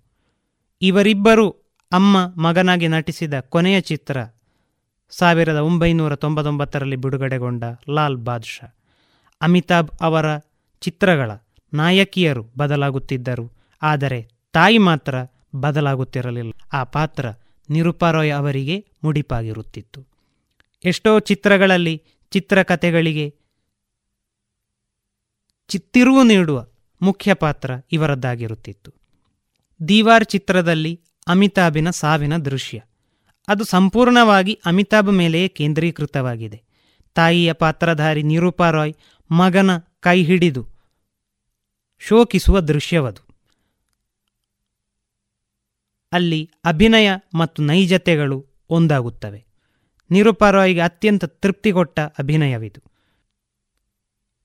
ಕೊನೆಯುಸಿರೆಳೆಯುತ್ತಿದ್ದ ಅಮಿತಾಭಿನ ಕೈ ಹಿಡಿದು ಅಳುತ್ತಿದ್ದ ಆಕೆಗೆ ಯಶ್ ಚೋಪ್ರಾ ಕಟ್ ಹೇಳಿದ ನಂತರವೂ ಅಳು ನಿಲ್ಲಿಸಲು ಸಾಧ್ಯವಾಗಿರಲಿಲ್ಲ. ಕೊನೆಗೆ ಶಶಿ ಕಪೂರ್ ಬಂದು ಅವರ ತೋಳನ್ನು ಹಿಡಿದು, ಅಮ್ಮ, ಚಿತ್ರೀಕರಣ ಮುಗಿಯಿತು ಎಂದು ಹೇಳಿದ ಎಷ್ಟೋ ಸಮಯದ ಬಳಿಕವೇ ಅವರ ಅಳು ಮತ್ತು ಕಣ್ಣೀರು ಹತೋಟಿಗೆ ಬಂದದ್ದು. ನಟ ಅಮಿತಾಬ್ ಅವರ ನಟ ಅಮಿತಾಬ್, ನಿರೂಪಾ ರಾಯ್ ಅವರ ಮಗನಾಗಿ ತಮ್ಮ ಅಭಿನಯ ವೃತ್ತಿಯ ಸುದೀರ್ಘ ಬಾಂಧವ್ಯದ ಕುರಿತು ಹೇಳುತ್ತಾ ಆಕೆ ನನ್ನ ತಾಯಿಯಾಗಿ ಅದೆಷ್ಟೋ ಚಿತ್ರಗಳಲ್ಲಿ ಅಭಿನಯಿಸಿದ್ದಾರೆ. ನಿಜ ಜೀವನದಲ್ಲಿ ಆಕೆಯೇ ನನ್ನ ಅಮ್ಮ ಎಂದು ಅನ್ನಿಸತೊಡಗಿತ್ತು ಎಂದು ಅವರು ತೀರಿಕೊಂಡ ಸಂದರ್ಭದ ಸಂದರ್ಶನವೊಂದಲ್ಲಿ ಹೇಳಿಕೊಂಡಿದ್ದಾರೆ. ತಮ್ಮ ಎಪ್ಪತ್ತ ಮೂರನೆಯ ವಯಸ್ಸಿನಲ್ಲಿ ನಿರುಪರೋಯ್ ಅವರು ಹೃದಯಾಘಾತದಿಂದ ನಿಧನರಾದರು. ದುರಂತವೆಂದರೆ ಈಕೆ ತೀರಿಕೊಂಡ ನಂತರ ಇವರ ಇಬ್ಬರು ಗಂಡು ಮಕ್ಕಳು ತಾಯಿಯ ಆಸ್ತಿಗಾಗಿ ಸಾರ್ವಜನಿಕವಾಗಿ ಜಗಳ ಮಾಡಿ ನ್ಯಾಯಾಲಯದ ಮೆಟ್ಟಿಲೇರಿದ್ದು. ಬಹಳ ಬೇಸರದ ವಿಷಯ. ಚಿತ್ರರಂಗದ ಕರುಣಾಮಯಿ ಆದರ್ಶ ಮಾತೆಗೆ ಇದೆಂಥ ಅಂತ್ಯ?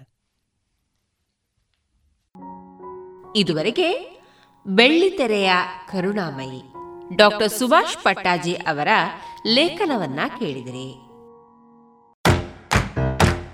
ಬನ್ನಿ ಎಲ್ಲ ಸೇರಿ ಹೊಸ ಹೆಜ್ಜೆ ಇಡೋಣ. ಬನ್ನಿ ಹೊಸ ನಿರ್ಣಯ ಮಾಡಿ ಬಿಡೋಣ. ಮಾಸ್ಕ್ ಹಾಕದಿದ್ರೆ ದೂರೋಣ. ಹೇ, ಕರೋನಾವನ್ನು ತಡೆಯೋಣ. ನಾವೆಲ್ಲರೂ ಮಾಡುವ ಸಂಕಲ್ಪ. ನಾವೇ ಭರವಸೆ ನೀಡೋಣ. ಮಾಸ್ಕ್ ಹಾಕದಿದ್ರೆ ದೂರೋಣ. ಹೇ, ಕರೋನಾವನ್ನು ತಡೆಯೋಣ. ಭಾರತ ಸರ್ಕಾರದ ಮೂಲಕ ಸಾರ್ವಜನಿಕ ಹಿತಾಸಕ್ತಿ ಮೇರೆಗೆ ಪ್ರಕಟಿಸಲಾಗಿದೆ. ಇನ್ನೀಗ ಶ್ರೀಮತಿ ಪಾರ್ವತಿ ಶಾಸ್ತ್ರಿ ಅವರ ರಚಿತ ಕವನ. ಈ ಕವನಕ್ಕೆ ಗಾಯನವನ್ನ ನೀಡಲಿದ್ದಾರೆ ಶ್ರೀಮತಿ ಮಾಲತಿ ಎಸ್ ಎನ್ ಭಟ್ ಕಾಕುಂಜೆ.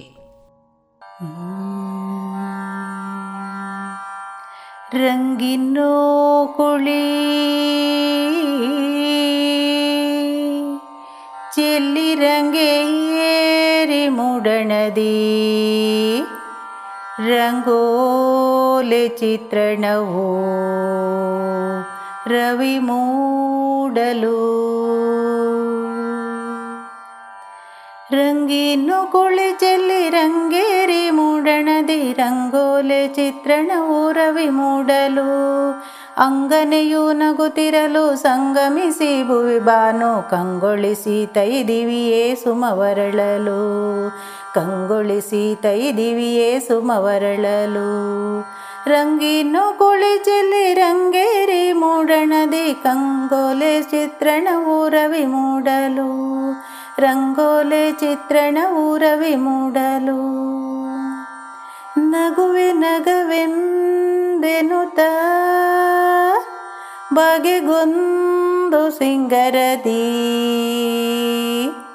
ನಗುವೆ ತಾ ಬಗೆಗೊಂದು ಸಿಂಗರದಿ ಮುಗುಳು ತಲೆ ಮನವ ಸೆಳೆದ ಸೊಬಗೆ. ಸೊಗಸು ಗಾರಳೆ ನಿನ್ನ ಬೊಗಸೆಯಲಿ ಹಿಡಿದೆಡಲೆ, ಬಿಗುಮಾನ ಮಾಡದೆಲೆ ಬಾಸಂಪಿಗೆ. ಬಿಗುಮಾನ ಮಾಡದೆಲೆ ಬಾಸಂಪಿಗೆ. ರಂಗೀನು ಕುಳಿ ಚೆಲ್ಲಿ ರಂಗೇರಿ ಮೂಡಣದಿ ರಂಗೋಲೆ ಚಿತ್ರಣ ಊರವಿ ಮೂಡಲು. ರಂಗೋಲೆ ಚಿತ್ರಣ ಊರವಿ ಮೂಡಲು. ಕೇಸರಿಯ ದಿರಿಸಿನಲಿ ನಸು ನಗುವ ಚಂಪಕಳೆ. ಕೇಸರಿಯ ನಲಿ ನಸು ನಗುವ ಚಂಪಕಳೆ ದಿಸೆ ದಿಸೆಗೂ ಹಬ್ಬಿದೈ ಗಾಢ ಕಂಪು. ಹಸಿರೆಲೆಯ ನಡುವಿನಲ್ಲಿ ಬೆಸೆದು ಕೋಮಲ ಕರವ ವಸುಮತಿಗೆ ಶುಭ ದೊಸಗೆ ಬೇಳುವುದಿಂಪು ವಸುಮತಿಗೆ ಶುಭ ದೊಸಗೆ ಬೇಳುವುದಿಂಪು ರಂಗೀನು ಕುಳಿ ಚೆಲ್ಲಿ ರಂಗೇರಿ ಮೂಡಣದಿ, ರಂಗೋಲೆ ಚಿತ್ರಣ ರವಿ ಮೂಡಲು. ರಂಗೋಲೆ ಚಿತ್ರಣ ರವಿ ಮೂಡಲು. ಜೋಡಿ ಕಂಗಳು ನಿನ್ನ, ಬೇಡಿಕೊಳ್ಳುತ್ತಿವೆ ನೋಡು.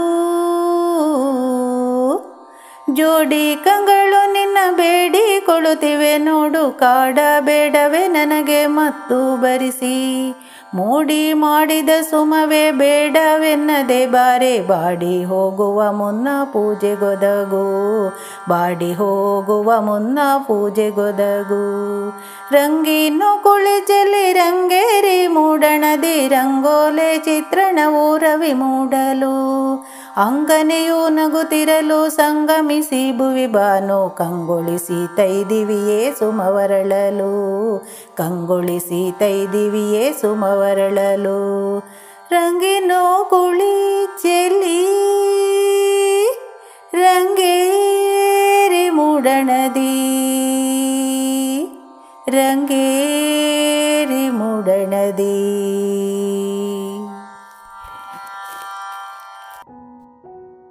ಇದೀಗ ನಾದವೈಭವದಲ್ಲಿ ಸುಂದರ ದೇವಾಡಿಗ ಮತ್ತು ಬಳಗದವರಿಂದ ಸ್ಯಾಕ್ಸೋಫೋನ್ ವಾದನವನ್ನ ಕೇಳೋಣ.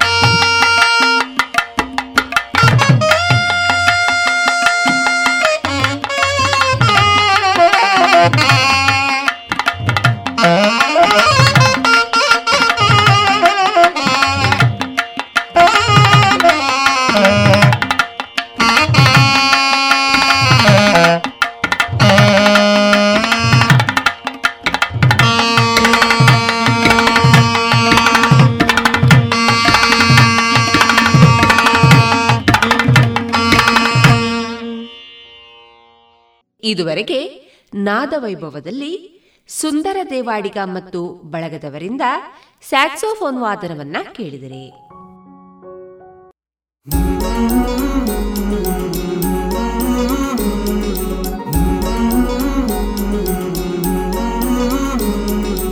आओ मिलकर विश्व को मजबूत बनाए योग शक्ति को पहचाने तन मन स्वस्थ बनाए चुने ज्ञान के मार्ग पर हम सत्य को पहचाने।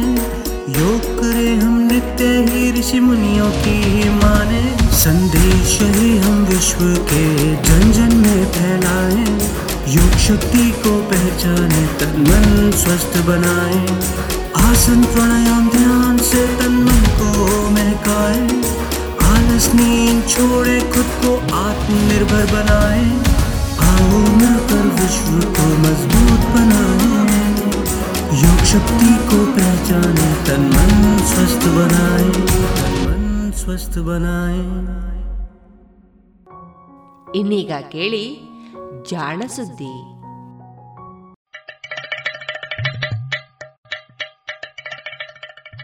ಕೇಳು ಕೇಳು ಕೇಳು ಜಾಣ ಜಾಣ ಸುದ್ದಿಯ ಕೇಳು ಕೇಳು ಕೇಳು ಜಾಣ ಇಂದು ಹಂದು ಮುಂದು ಹಿಂದು ಹರಿವು ತಿಳಿವು ಚುಟುಕು ಬೆರಗು ನಿತ್ಯ ನುಡಿಯುವತ್ತು ತರಲು ನಿತ್ಯ ನುಡಿಯುವತ್ತು ತರಲು ಕೇಳಿ ಜಾಣರ, ಜಾಣ ಸುದ್ದಿಯ, ಕೇಳು ಕೇಳು ಕೇಳು ಜಾಣ. ಜಾಣ ಸುದ್ದಿಯ, ಕೇಳು ಕೇಳು ಕೇಳು ಜಾಣ. ಜಾಣ ನುಡಿ.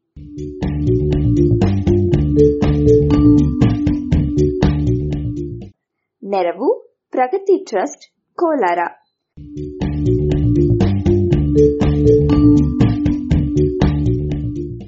ಅಲಂಕಾರ ಭೂಷಣವಿ ಧಾತು.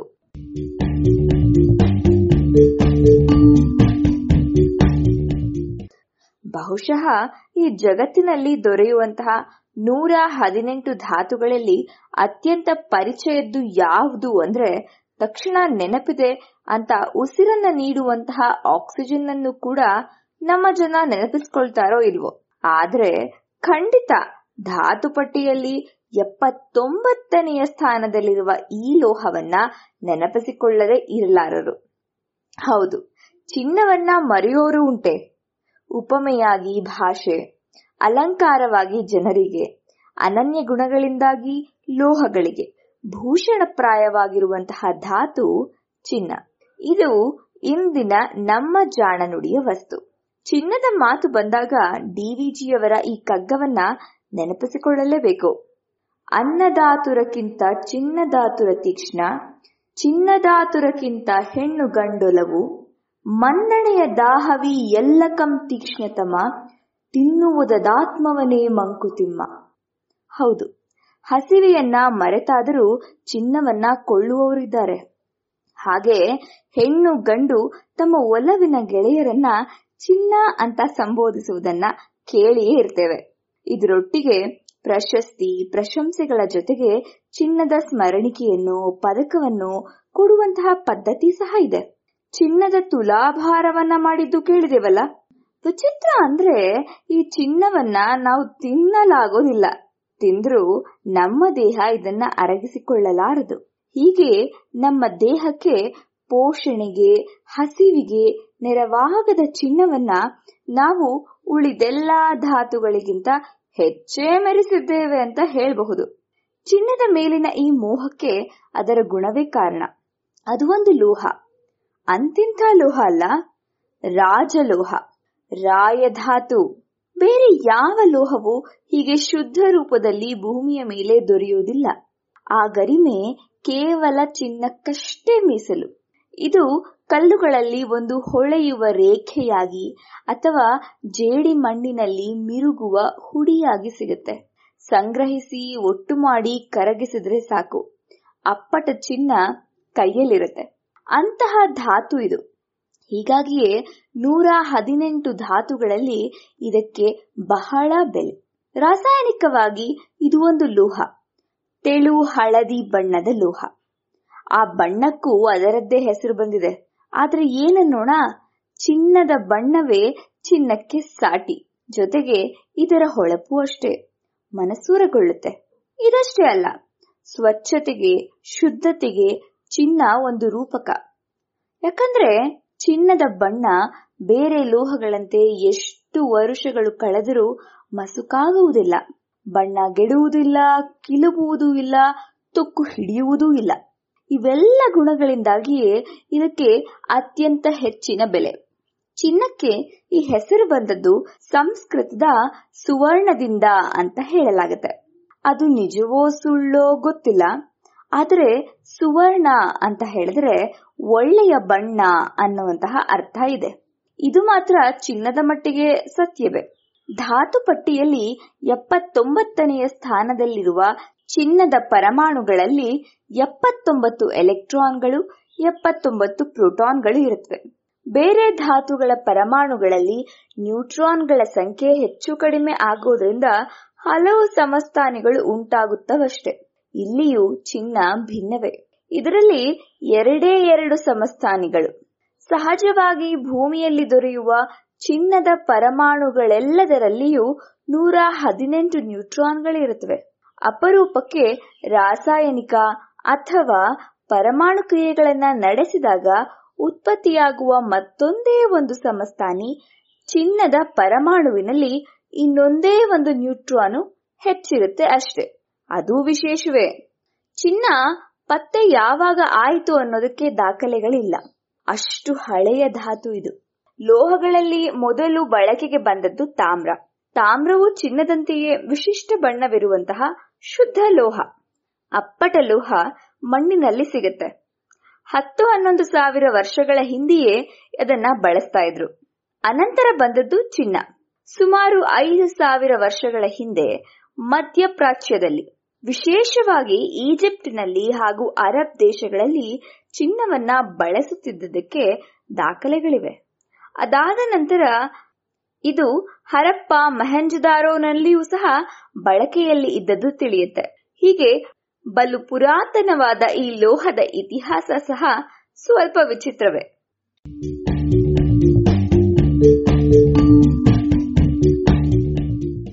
ತಾಮ್ರ ಹಾಗೂ ಚಿನ್ನದ ಬಣ್ಣಗಳು ಸರಿಸುಮಾರು ಹೊಂದುತ್ತವೆಯಾದ್ದರಿಂದ ಎರಡೂ ಲೋಹಗಳನ್ನ ಒಟ್ಟೊಟ್ಟಿಗೆ ಉಪಯೋಗಿಸಲು ಆರಂಭಿಸಿರಬಹುದು ಅನ್ನುವುದು ಸಹ ಒಂದು ಊಹೆ.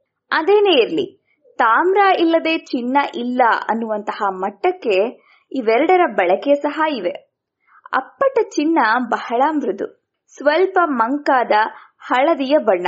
ಅದೇ ಚಿನ್ನಕ್ಕೆ ಸ್ವಲ್ಪ ತಾಮ್ರ ಬೆರೆಸಿದರೆ ಚಿನ್ನ ಗಟ್ಟಿಯಾಗುವುದಷ್ಟೇ ಅಲ್ಲ, ಹೊಳಪು ಹೆಚ್ಚಾಗುತ್ತೆ. ಚಿನಿವಾರರು ಚಿನ್ನಕ್ಕೆ ತಾಮ್ರ ಬೆರೆಸುವುದು ಲಾಭಕ್ಕಲ್ಲ.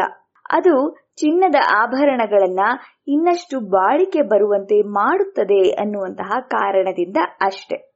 ಮಾನವನ ಚರಿತ್ರೆಯಲ್ಲಿ ಹಲವು ವಸ್ತುಗಳ ಬಳಕೆಗೆ ಸಂಬಂಧಿಸಿದಂತೆ ವಿವಿಧ ಕಾಲಘಟ್ಟಗಳನ್ನ ಗುರುತಿಸ್ತಾರೆ. ಉದಾಹರಣೆಗೆ, ಕಲ್ಲುಗಳ ಬಳಕೆ ಆರಂಭವಾದ ಶಿಲಾಯುಗ, ತಾಮ್ರದ ಬಳಕೆ ಆರಂಭವಾದಾಗ ತಾಮ್ರಯುಗ, ಕಂಚಿನ ಬಳಕೆ ಆರಂಭವಾದಾಗ ಕಂಚಿನ ಯುಗ. ಹಾಗೂ ಕಬ್ಬಿಣದ ಬಳಕೆ ಆರಂಭವಾದಾಗ ಕಬ್ಬಿಣದ ಯುಗ. ಸ್ವಾರಸ್ಯಕರ ವಿಷಯವೆಂದರೆ ಕಂಚಿನ ಬಳಕೆ ಆರಂಭವಾಗುವುದಕ್ಕೂ ಮುನ್ನವೇ ಚಿನ್ನವನ್ನ ಉಪಯೋಗಿಸ್ತಾ ಇದ್ದರು ಅಂತ ಗಮನಿಸಿದಾಗ ತಾಮ್ರವನ್ನ ಚಿನ್ನವನ್ನಾಗಿ ಪರಿವರ್ತಿಸುವ ಪ್ರಯತ್ನದಲ್ಲಿ ಹೀಗೊಂದು ಹೊಸ ಮಿಶ್ರಲೋಹದ ಆವಿಷ್ಕಾರವಾಯಿತೋ ಎಂದನ್ನಿಸದೆ ಇರಲಾರದು. ರಸಾಯನ ವಿಜ್ಞಾನವೆಲ್ಲವೂ ಚಿನ್ನಕ್ಕೆ ಋಣಿಯಾಗಿರಬೇಕು. ಚಿನ್ನದ ಮೋಹದಿಂದಲೇ ವಿವಿಧ ಲೋಹಗಳಿಂದ ಚಿನ್ನವನ್ನ ಪಡೆಯುವ ಚಿನ್ನದಾತುರವನ್ನ ರಸವಿದ್ಯೆ ಅನ್ನುವಂತಹ ತಂತ್ರವನ್ನ ಬಳಸಿ ಮಾಡಿದ್ರಿಂದಲೇ ಇಂದಿನ ರಸಾಯನ ವಿಜ್ಞಾನ ಎನ್ನುವಂತಹ ವಿಜ್ಞಾನ ಶಾಖೆ ಉದ್ಭವವಾಯಿತು, ವಿಕಾಸವಾಯಿತು ಅನ್ನೋದು ಇತಿಹಾಸ. ಸೀಸ, ಕಬ್ಬಿಣ, ತಾಮ್ರದಂತಹ ಕೀಳು ಲೋಹಗಳನ್ನ ಚಿನ್ನದಂತಹ ರಾಯಲೋಹವನ್ನಾಗಿ ಪರಿವರ್ತಿಸುವ ಮೋಹವೇ ಹೊಸ ಹೊಸ ರಾಸಾಯನಿಕ ತಂತ್ರಗಳಿಗೆ ಹಾದಿಯಾಯಿತು. ಇವುಗಳಲ್ಲಿ ರಸವಿದ್ಯೆ ಎನ್ನುವುದು ಬಹಳ ಮುಖ್ಯವಾದಂಥದ್ದು. ಪ್ರಮುಖವಾಗಿ ಅದು ದೊರೆತಿದ್ದ ಅತ್ಯಂತ ಕ್ರಿಯಾಶೀಲವೆನ್ನಿಸಿದ ಪಾದರಸವೆನ್ನುವ ಧಾತುವನ್ನ ಬಳಸಿಕೊಂಡು ವಿವಿಧ ಕೀಳು ಲೋಹವನ್ನ ಚಿನ್ನವನ್ನಾಗಿ ಬದಲಾಯಿಸುವಂತಹ ಪ್ರಯತ್ನಗಳು ನಡೆದವು. ವಿವಿಧ ಮಣ್ಣಿನಲ್ಲಿದ್ದ ವಸ್ತುಗಳನ್ನ ಬೇರ್ಪಡಿಸಿ ಪ್ರಯೋಗಗಳನ್ನ ಮಾಡಲು ಪ್ರಯತ್ನಿಸಿದ್ರು. ಹನ್ನೊಂದನೇ ಶತಮಾನದಲ್ಲಿ ಇದ್ದಂತಹ ಅಂಬಿಗರ ರೇಖಣ್ಣರ ಒಂದು ವಚನದಲ್ಲಿ ಲೋಹಕ್ಕೆ ಪುರುಷವನ್ನು ಸೋಂಕಿಸಿದರೆ ಅದು ಹೊನ್ನಾಗುವುದೇ ಅನ್ನುವಂತಹ ಪ್ರಶ್ನೆ ಇದೆ. ಈ ಪ್ರಯತ್ನದಿಂದ ಚಿನ್ನ ಹುಟ್ಟುವುದಿಲ್ಲ ಎನ್ನುವಂತಹ ಮಾತು ನಮಗೆಲ್ಲ ತಿಳಿದಿದೆಯಾದರೂ ಸಹ ಇಂತಹ ಪ್ರಯೋಗಗಳ ಫಲವಾಗಿ ಹಲವಾರು ಹೊಸ ವಸ್ತುಗಳು ಆಮ್ಲಗಳ ಪರಿಚಯ ಆಯಿತು. ಜೊತೆಗೆ ಹೊಸ ಲೋಹಗಳನ್ನು ಪತ್ತೆ ಮಾಡಲಾಯಿತು. ಈ ಹೊಸ ವಸ್ತುಗಳ ಬಗ್ಗೆ ಹುಟ್ಟಿದ ಕುತೂಹಲವೇ ಅವುಗಳ ಅಧ್ಯಯನ, ವರ್ಗೀಕರಣ, ಬಳಕೆ ಮೊದಲಾದವಕ್ಕೆ ನಾಂದಿ ಹಾಡ್ತು. ರಸಾಯನ ವಿಜ್ಞಾನ ಹುಟ್ಟಿ ಸಂಭ್ರಮಿಸಿತು. ಇಂದಿಗೂ ಸಾಂಪ್ರದಾಯಿಕ ವೈದ್ಯಗಳಲ್ಲಿ ಚಿನ್ನ ಹಾಗೂ ಪಾದರಸದ ಬಳಕೆ ಇದೆ ಎನ್ನುವುದು ಪುರಾವೆ ಅಂತ ಹೇಳಬಹುದು. ಚಿನ್ನದ ಬಳಕೆಯ ಬಗ್ಗೆ ಹೆಚ್ಚು ಹೇಳಬೇಕಾಗೇನಿಲ್ಲ ಅನ್ಕೊಳ್ತೀನಿ. ಅದು ಒಂದು ಸಿರಿ. ಕೇವಲ ವ್ಯಕ್ತಿಗಳ ಸಂಪತ್ತಿನ ಸೂಚಿಯಲ್ಲ, ಇಡೀ ದೇಶದ ಸಂಪತ್ತಿನ ಸೂಚಿ ಅಂತ ಹೇಳಬಹುದು. ಹಲವು ದೇಶಗಳ ಇತಿಹಾಸಕ್ಕೂ, ಚಿನ್ನದ ಮೋಹಕ್ಕೂ ತಳಕು ಹಾಕಿಕೊಂಡಿದೆ. ಉದಾಹರಣೆಗೆ, ನಮ್ಮ ದೇಶದಲ್ಲಿಯೇ ಕೋಲಾರದಲ್ಲಿ ಚಿನ್ನವನ್ನ ತೆಗೆಯಲು ಆರಂಭ ಮಾಡಿದ್ದು, ಅಂದಿನ ಕಂಪನಿ ಸರ್ಕಾರ. ದಕ್ಷಿಣ ಅಮೆರಿಕಾದಲ್ಲಿಯಂತೂ ಇದು ಗೋಲ್ಡ್ ರಶ್ ಎನ್ನುವಂತಹ ಮಹಾ ದಾಳಿಗೆ ಕಾರಣವಾಗಿತ್ತು. ಅಲ್ಲಿನ ಮೂಲ ನಿವಾಸಿಗಳನ್ನ ಹತ್ತಿಕ್ಕಿ, ಚಿನ್ನ, ತಾಮ್ರ, ಬೆಳ್ಳಿ, ಪ್ಲಾಟಿನಂ ಲೋಹಗಳಿಗಾಗಿ ಯುರೋಪಿನ ದೇಶಗಳು ತಮ್ಮ ತಮ್ಮಲ್ಲೇ ಕಾದಾಡಿದ್ವು. ಇಡೀ ಖಂಡವನ್ನ ಹಂಚಿಕೊಂಡಿದ್ವು. ಈಗಲೂ ಒಂದು ದೇಶದ ಒಟ್ಟಾರೆ ಸಿರಿವಂತಿಕೆಯನ್ನ ಆ ದೇಶದ ರಾಷ್ಟ್ರೀಯ ಬ್ಯಾಂಕಿನಲ್ಲಿ ಇರುವ ಚಿನ್ನದ ಪ್ರಮಾಣದ ಮೇಲೆ ಅಳೆಯುತ್ತಾರೆ. ಚಿನ್ನದ ವ್ಯಾಪಾರ ಇಂದಿಗೂ ಪ್ರಪಂಚದ ಎಲ್ಲಾ ದೇಶಗಳನ್ನ ಆಳುತ್ತಿದೆ ಅಂದ್ರೆ ತಪ್ಪಲ್ಲ. ಸಾವಿರದ ಒಂಬೈನೂರ ತೊಂಬತ್ತನೆಯ ದಶಕದಲ್ಲಿ ನಮ್ಮ ದೇಶವು ಸಂಕಟಕ್ಕೆ ಒಳಗಾಗಿ ಚಿನ್ನವನ್ನ ಅಡವಿಟ್ಟಿತ್ತು.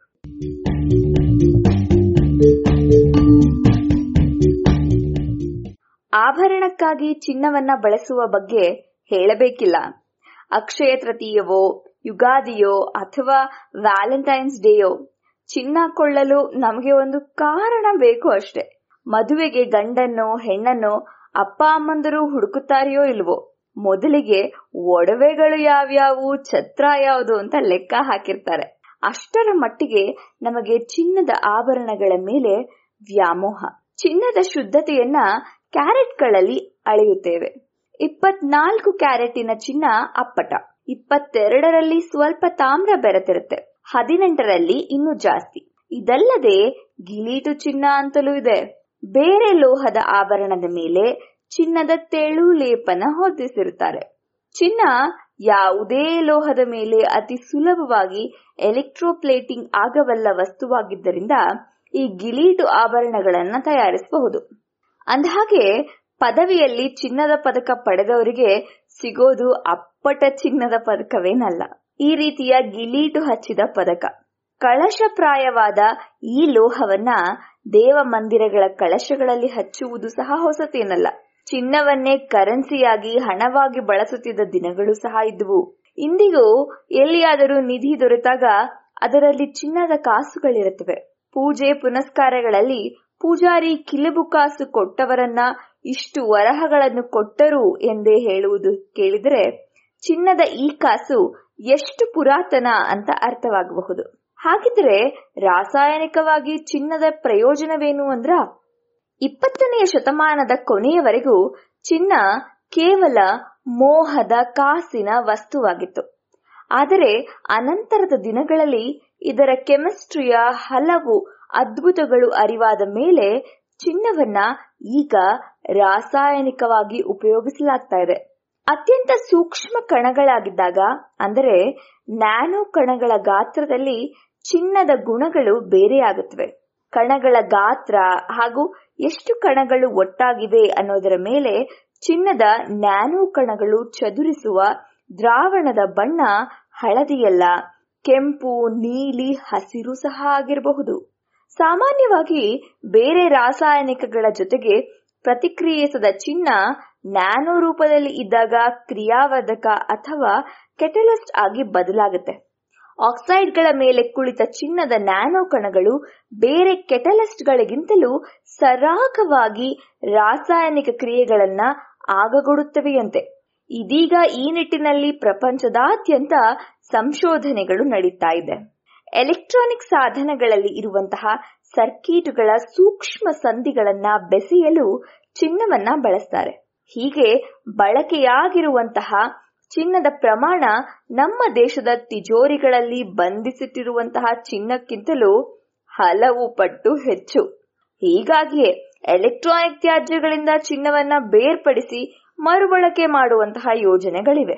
ಜಪಾನ್ ದೇಶ ಈ ನಿಟ್ಟಿನಲ್ಲಿ ಸಾಕಷ್ಟು ಮುಂದುವರೆದಿದ್ದು, ಚಿನ್ನದ ಗಣಿಗಳೇ ಇಲ್ಲದಿದ್ದರೂ ಭಾರತದಲ್ಲಿ ಉತ್ಪಾದನೆಯಾಗುವಷ್ಟು ಚಿನ್ನದ ಪ್ರಮಾಣವನ್ನ ಹೀಗೆ ಕಸದಿಂದಲೇ ಬೇರ್ಪಡಿಸಿ ಬಳಸುತ್ತಿದೆಯಂತೆ. ಇಷ್ಟೆಲ್ಲ ಹೇಳಿದ ಮೇಲೆ ಈ ಭೂಮಿಯ ಮೇಲೆ ಚಿನ್ನ ಇಲ್ಲದಿದ್ದರೆ ಏನಾಗ್ತಿತ್ತೋ ಅನ್ನುವಂತಹ ಆಲೋಚನೆ ಬಂದಿರ್ಬೇಕಲ್ಲ? ಹಾ, ಆ ದಿನಗಳು ಇದ್ವು. ಚಿನ್ನ ಈ ಭೂಮಿಯ ಮೇಲೆ ರೂಪುಗೊಂಡದ್ದಲ್ಲವಂತೆ. ಬೇರೆ ಯಾವುದೋ ನಕ್ಷತ್ರದಲ್ಲಿ ಹುಟ್ಟಿದ ಅದನ್ನ ಧೂಮಕೇತಗಳು ತಂದು ಭೂಮಿಯ ಮೇಲೆ ಸುರಿದಿರಬೇಕು ಎಂದು ವಿಜ್ಞಾನಿಗಳು ಊಹಿಸಿದ್ದಾರೆ. ಏಕೆಂದ್ರೆ ಭೂಮಿಯ ಮೇಲೆ ಚಿನ್ನ ರೂಪುಗೊಳ್ಳಲು ಬೇಕಾದಂತಹ ವಾತಾವರಣ ಇರಲೇ ಇಲ್ಲ. ಹೀಗೆ ಎಲ್ಲಿಂದಲೋ ಬಂದು ನಮ್ಮನ್ನು ಆಳುತ್ತಿರುವ ಈ ಲೋಹಕ್ಕೆ ಪರ್ಯಾಯ ಉಂಟೆ?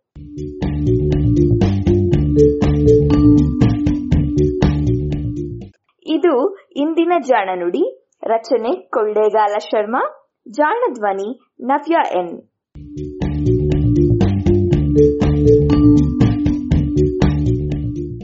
ನೆರವು ಪ್ರಗತಿ ಟ್ರಸ್ಟ್, ಕೋಲಾರ.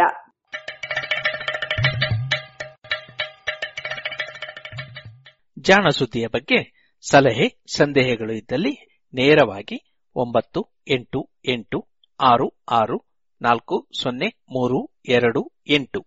ಈ ನಂಬರಿಗೆ ವಾಟ್ಸಪ್ ಮಾಡಿ, ಇಲ್ಲವೇ ಕರೆ ಮಾಡಿ.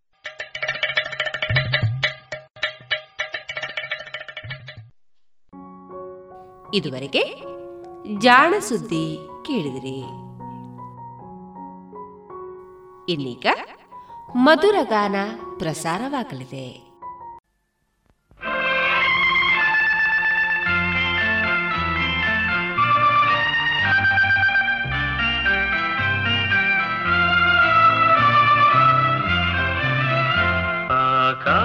ಆಕಾಶದೀಪವು ನೀನು, ನಿನ್ನ ಕಂಡಾಗ ಸಂತೋಷವೇನು? ಆಕಾಶದೀಪವು ನೀನು, ನಿನ್ನ ಕಂಡಾಗ ಸಂತೋಷವೇನು? ಆ ಲೋಟದಲ್ಲಿ ಹಿತವೇನು ಮರೆಯದಾಗ ನೋವೇನು ಆಕಾಶ ದೀಪವು ಕಂಡಾಗ ಸಂತೋಷವೇನು? ನಿನ್ನ ಕಂಡಾಗ ಸಂತೋಷವೇನು?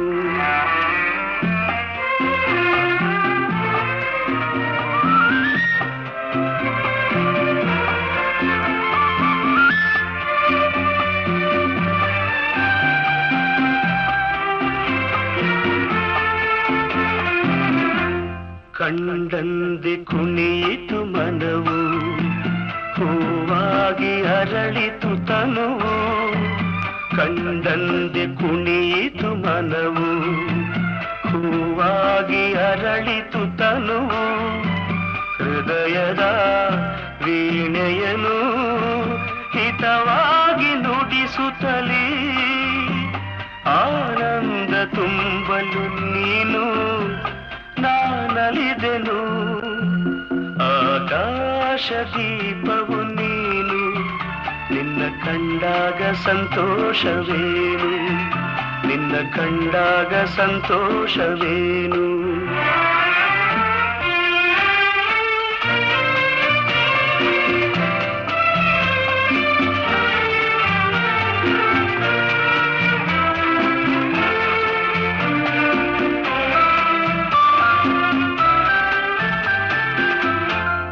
ಅನುರಾಗ ಮೂಡಿದ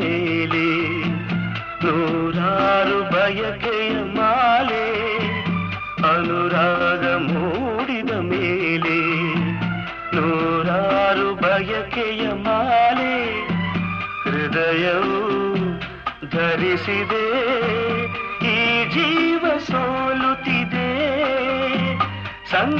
ಸಂಗಾತಿಯಾದರೆ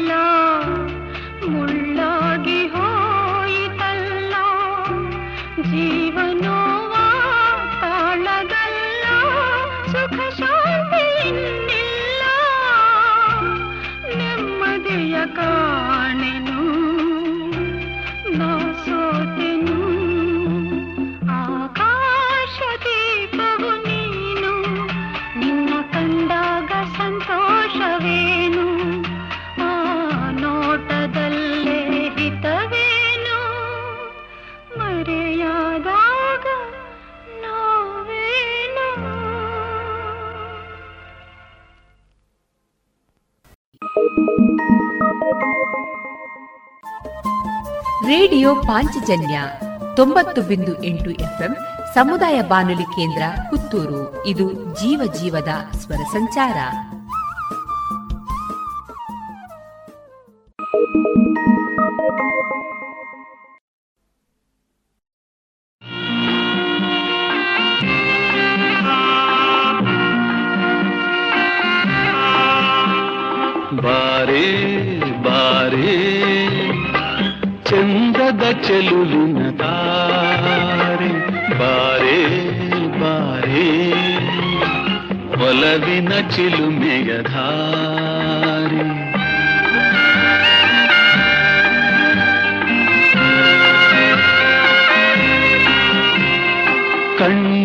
ಸನ್ನಿಯ ಸ್ವಾಗತ ಮರೆಯಲಾರೆ.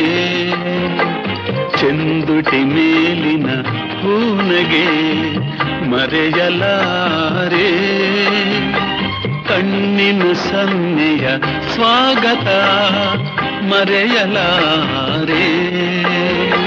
ಚೆಂದುಟಿ ಮೇಲಿನ ಹೂನಗೆ ಮರೆಯಲಾರೆ.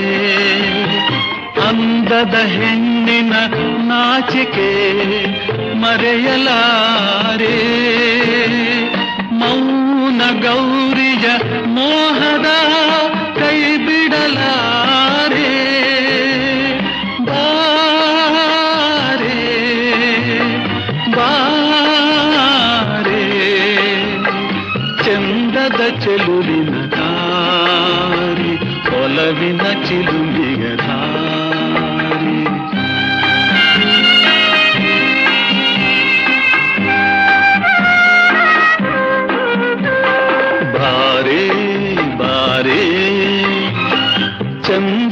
ಚೆಲುವಿನ ದಾರಿ ಬಾರೆ ಬಾರೆ ಒಲವಿನ ಚಿಲುಮೆಯ ಧಾರೆ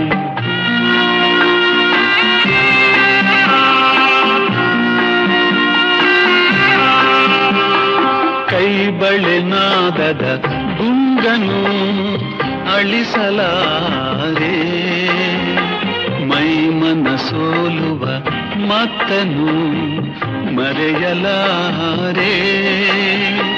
ಕೈ ಬಳೆನಾದದ ಗುಂಗನು ಅಳಿಸಲಾರೆ? ಮೈ ಮನ ಸೋಲುವ ಮತ್ತನು ಮರೆಯಲಾರೆ? ರೂಪಸಿರಂಭೆಯ ಸಂಗವ ತೊರೆಯಲಾರೆ? ಮೌನ ಗೌರಿಯ ಮೋಹದ ಕೈ ಬಿಡಲಾರೆ. ಬಾರೆ ಬಾರೆ. ಚಂದದ ಚೆಲುವಿನ ದಾರಿ ಒಲವಿನ ಚಿಲುಮೆಯ ದಾರಿ.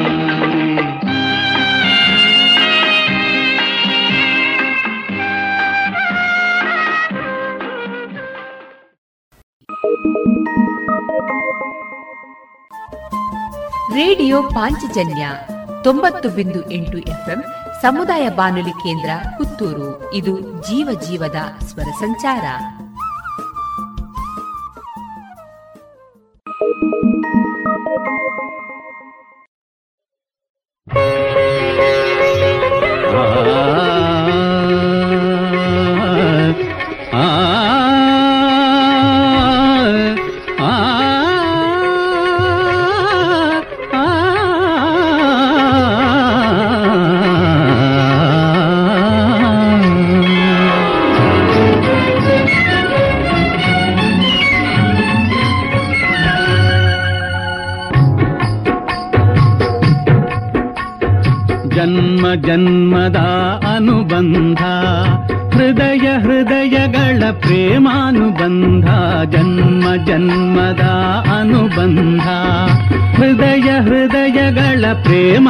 अनुबन्धा जन्म जन्मदा अनुबन्धा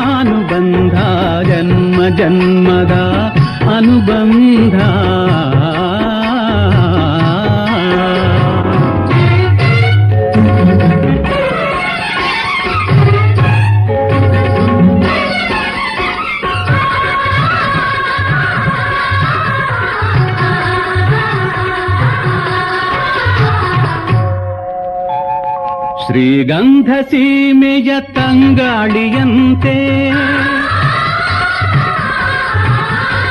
ಬಂಗಾರ ಭೂಮಿಯ ಹೊಂಬಾಳಿನಂತೆ. ಪುಣ್ಯ ಪುರುಷರ ಇತಿಹಾಸದಂತೆ.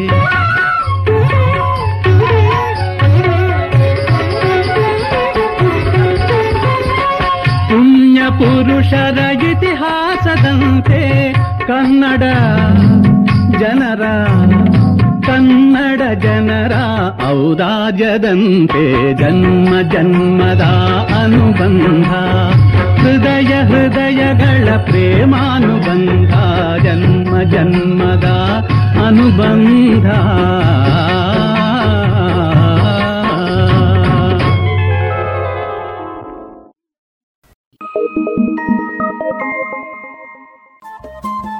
ರೇಡಿಯೋ ಪಾಂಚಜನ್ಯ ತೊಂಬತ್ತು ಬಿಂದು ಎಂಟು ಎಫ್ಎಂ ಸಮುದಾಯ ಬಾನುಲಿ ಕೇಂದ್ರ ಪುತ್ತೂರು. ಇದು ಜೀವ ಜೀವದ ಸ್ವರ ಸಂಚಾರ.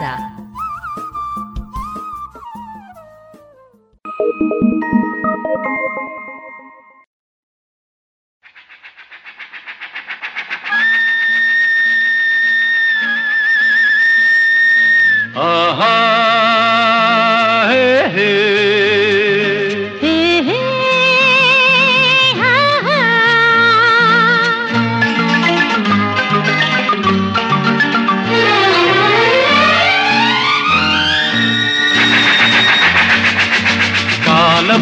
ತಡೆಯೋರು ಯಾರೂ ಇಲ್ಲ. ಗಾಳಿಯನ್ನು ಹಿಡಿಯೋರು ಎಲ್ಲೂ ಇಲ್ಲ. ನಿನ್ನಿಂದ ನನ್ನ, ನನ್ನಿಂದ ನಿನ್ನ ದೂರ ಮಾಡಲು ಎಂದೂ ಆಗುಲ್ಲ.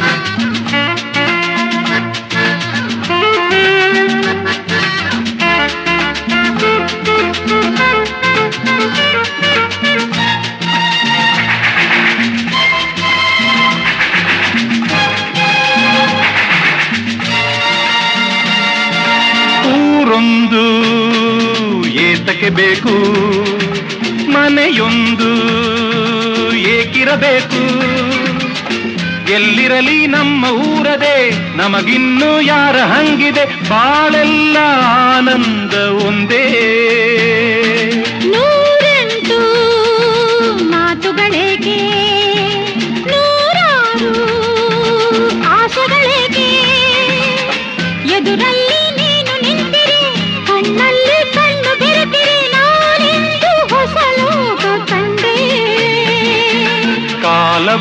ತಡೆಯೋರು ಯಾರೂ ಇಲ್ಲ. ಗಾಳಿಯನ್ನು ಹಿಡಿಯೋರು ಎಲ್ಲೂ ಇಲ್ಲ. ನಿನ್ನಿಂದ ನನ್ನ, ನನ್ನಿಂದ ನಿನ್ನ ದೂರ ಮಾಡಲು ಎಂದೂ ಆಗುಲ್ಲ. ಕಾಲವನ್ನು ತಡೆಯೋರು ಯಾರೂ ಇಲ್ಲ.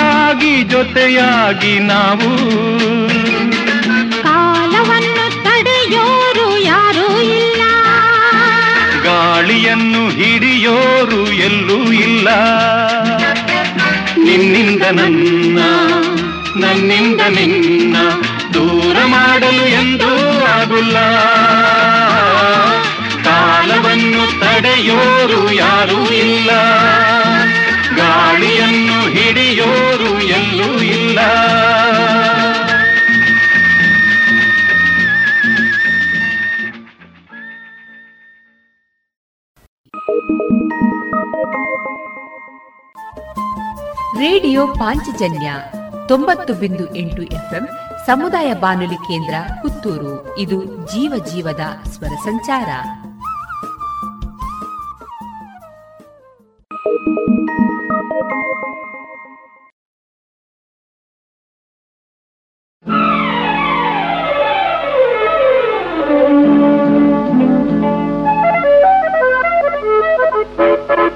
ಕನಸಿದೋ ನನಸಿದೋ ಮುಗುದ ಮನದ ಬಿಸಿ ಬಯಕೆಯೋ ಇದು ಚಿಗುರು ಹರೆಯ ಸೆಳೆವೋ.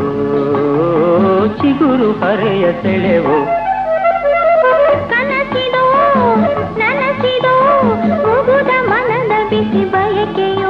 ಇದು ಚಿಗುರು ಹರೆಯ ಸೆಳೆವೋ. ಚಿಗುರು ಹರೆಯ ಸೆಳೆವೋ.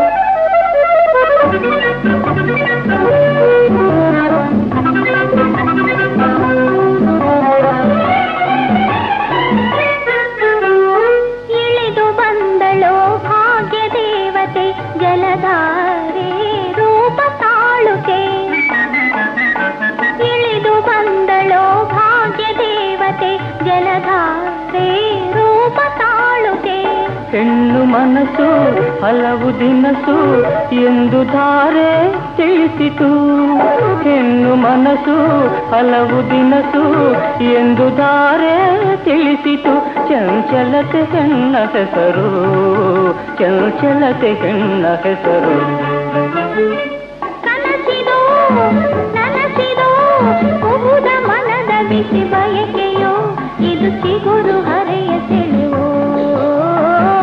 ಚಿಗುರು ಹರೆಯ ಸೆಳೆವೋ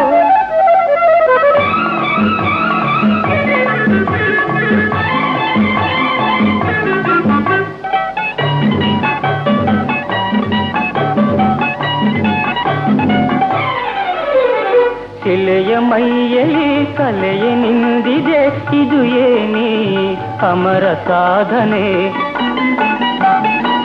ಶಿಲೆಯ ಮೈಯಲ್ಲಿ ಕಲೆಯೇ ನಿಂದಿದೆ ಇದು ಏನಿ ಅಮರ ಸಾಧನೆ ಒಲವು ತಂದ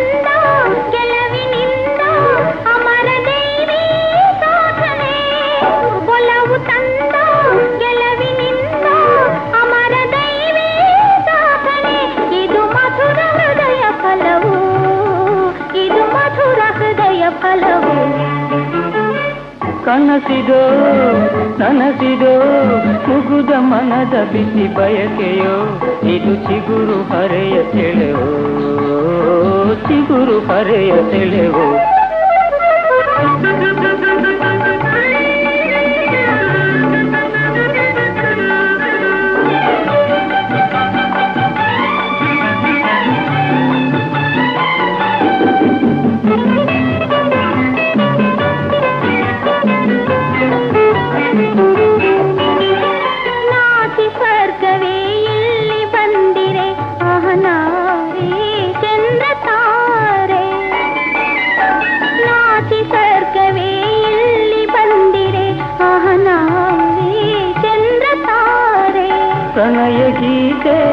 ಮೊದಲ ಸಾಲು, ಮುತ್ತಿನಂಥ ನುಡಿಗಳು.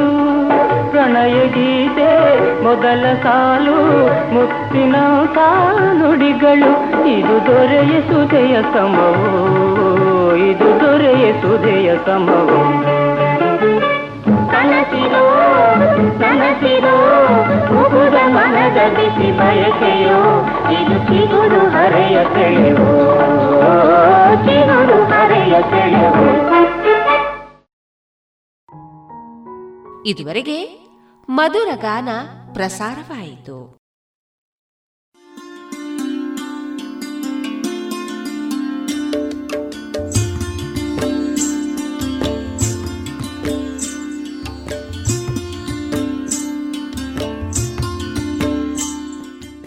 ರೇಡಿಯೋ ಪಾಂಚಜನ್ಯ ಸಮುದಾಯ ಬಾನುಲಿ ಕೇಂದ್ರದಿಂದ ನಿಮ್ಮ ಕಾರ್ಯಕ್ರಮಗಳು ಪ್ರಸಾರವಾಗಬೇಕೆ? ಹಾಗಿದ್ದರೆ ನಮ್ಮನ್ನು ಸಂಪರ್ಕಿಸಿ. ನಮ್ಮ ದೂರವಾಣಿ ಸಂಖ್ಯೆ ಸೊನ್ನೆ ಎಂಟು ಎರಡು ಐದು ಒಂದು, ಎರಡು ಒಂಬತ್ತು ಎಂಟು ನಾಲ್ಕು ಒಂಬತ್ತು ಒಂಬತ್ತು.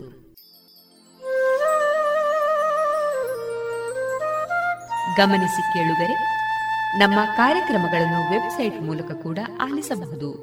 ನಮ್ಮ ವೆಬ್ಸೈಟ್ ವಿಳಾಸ W W W dot radio Panchajanya dot com.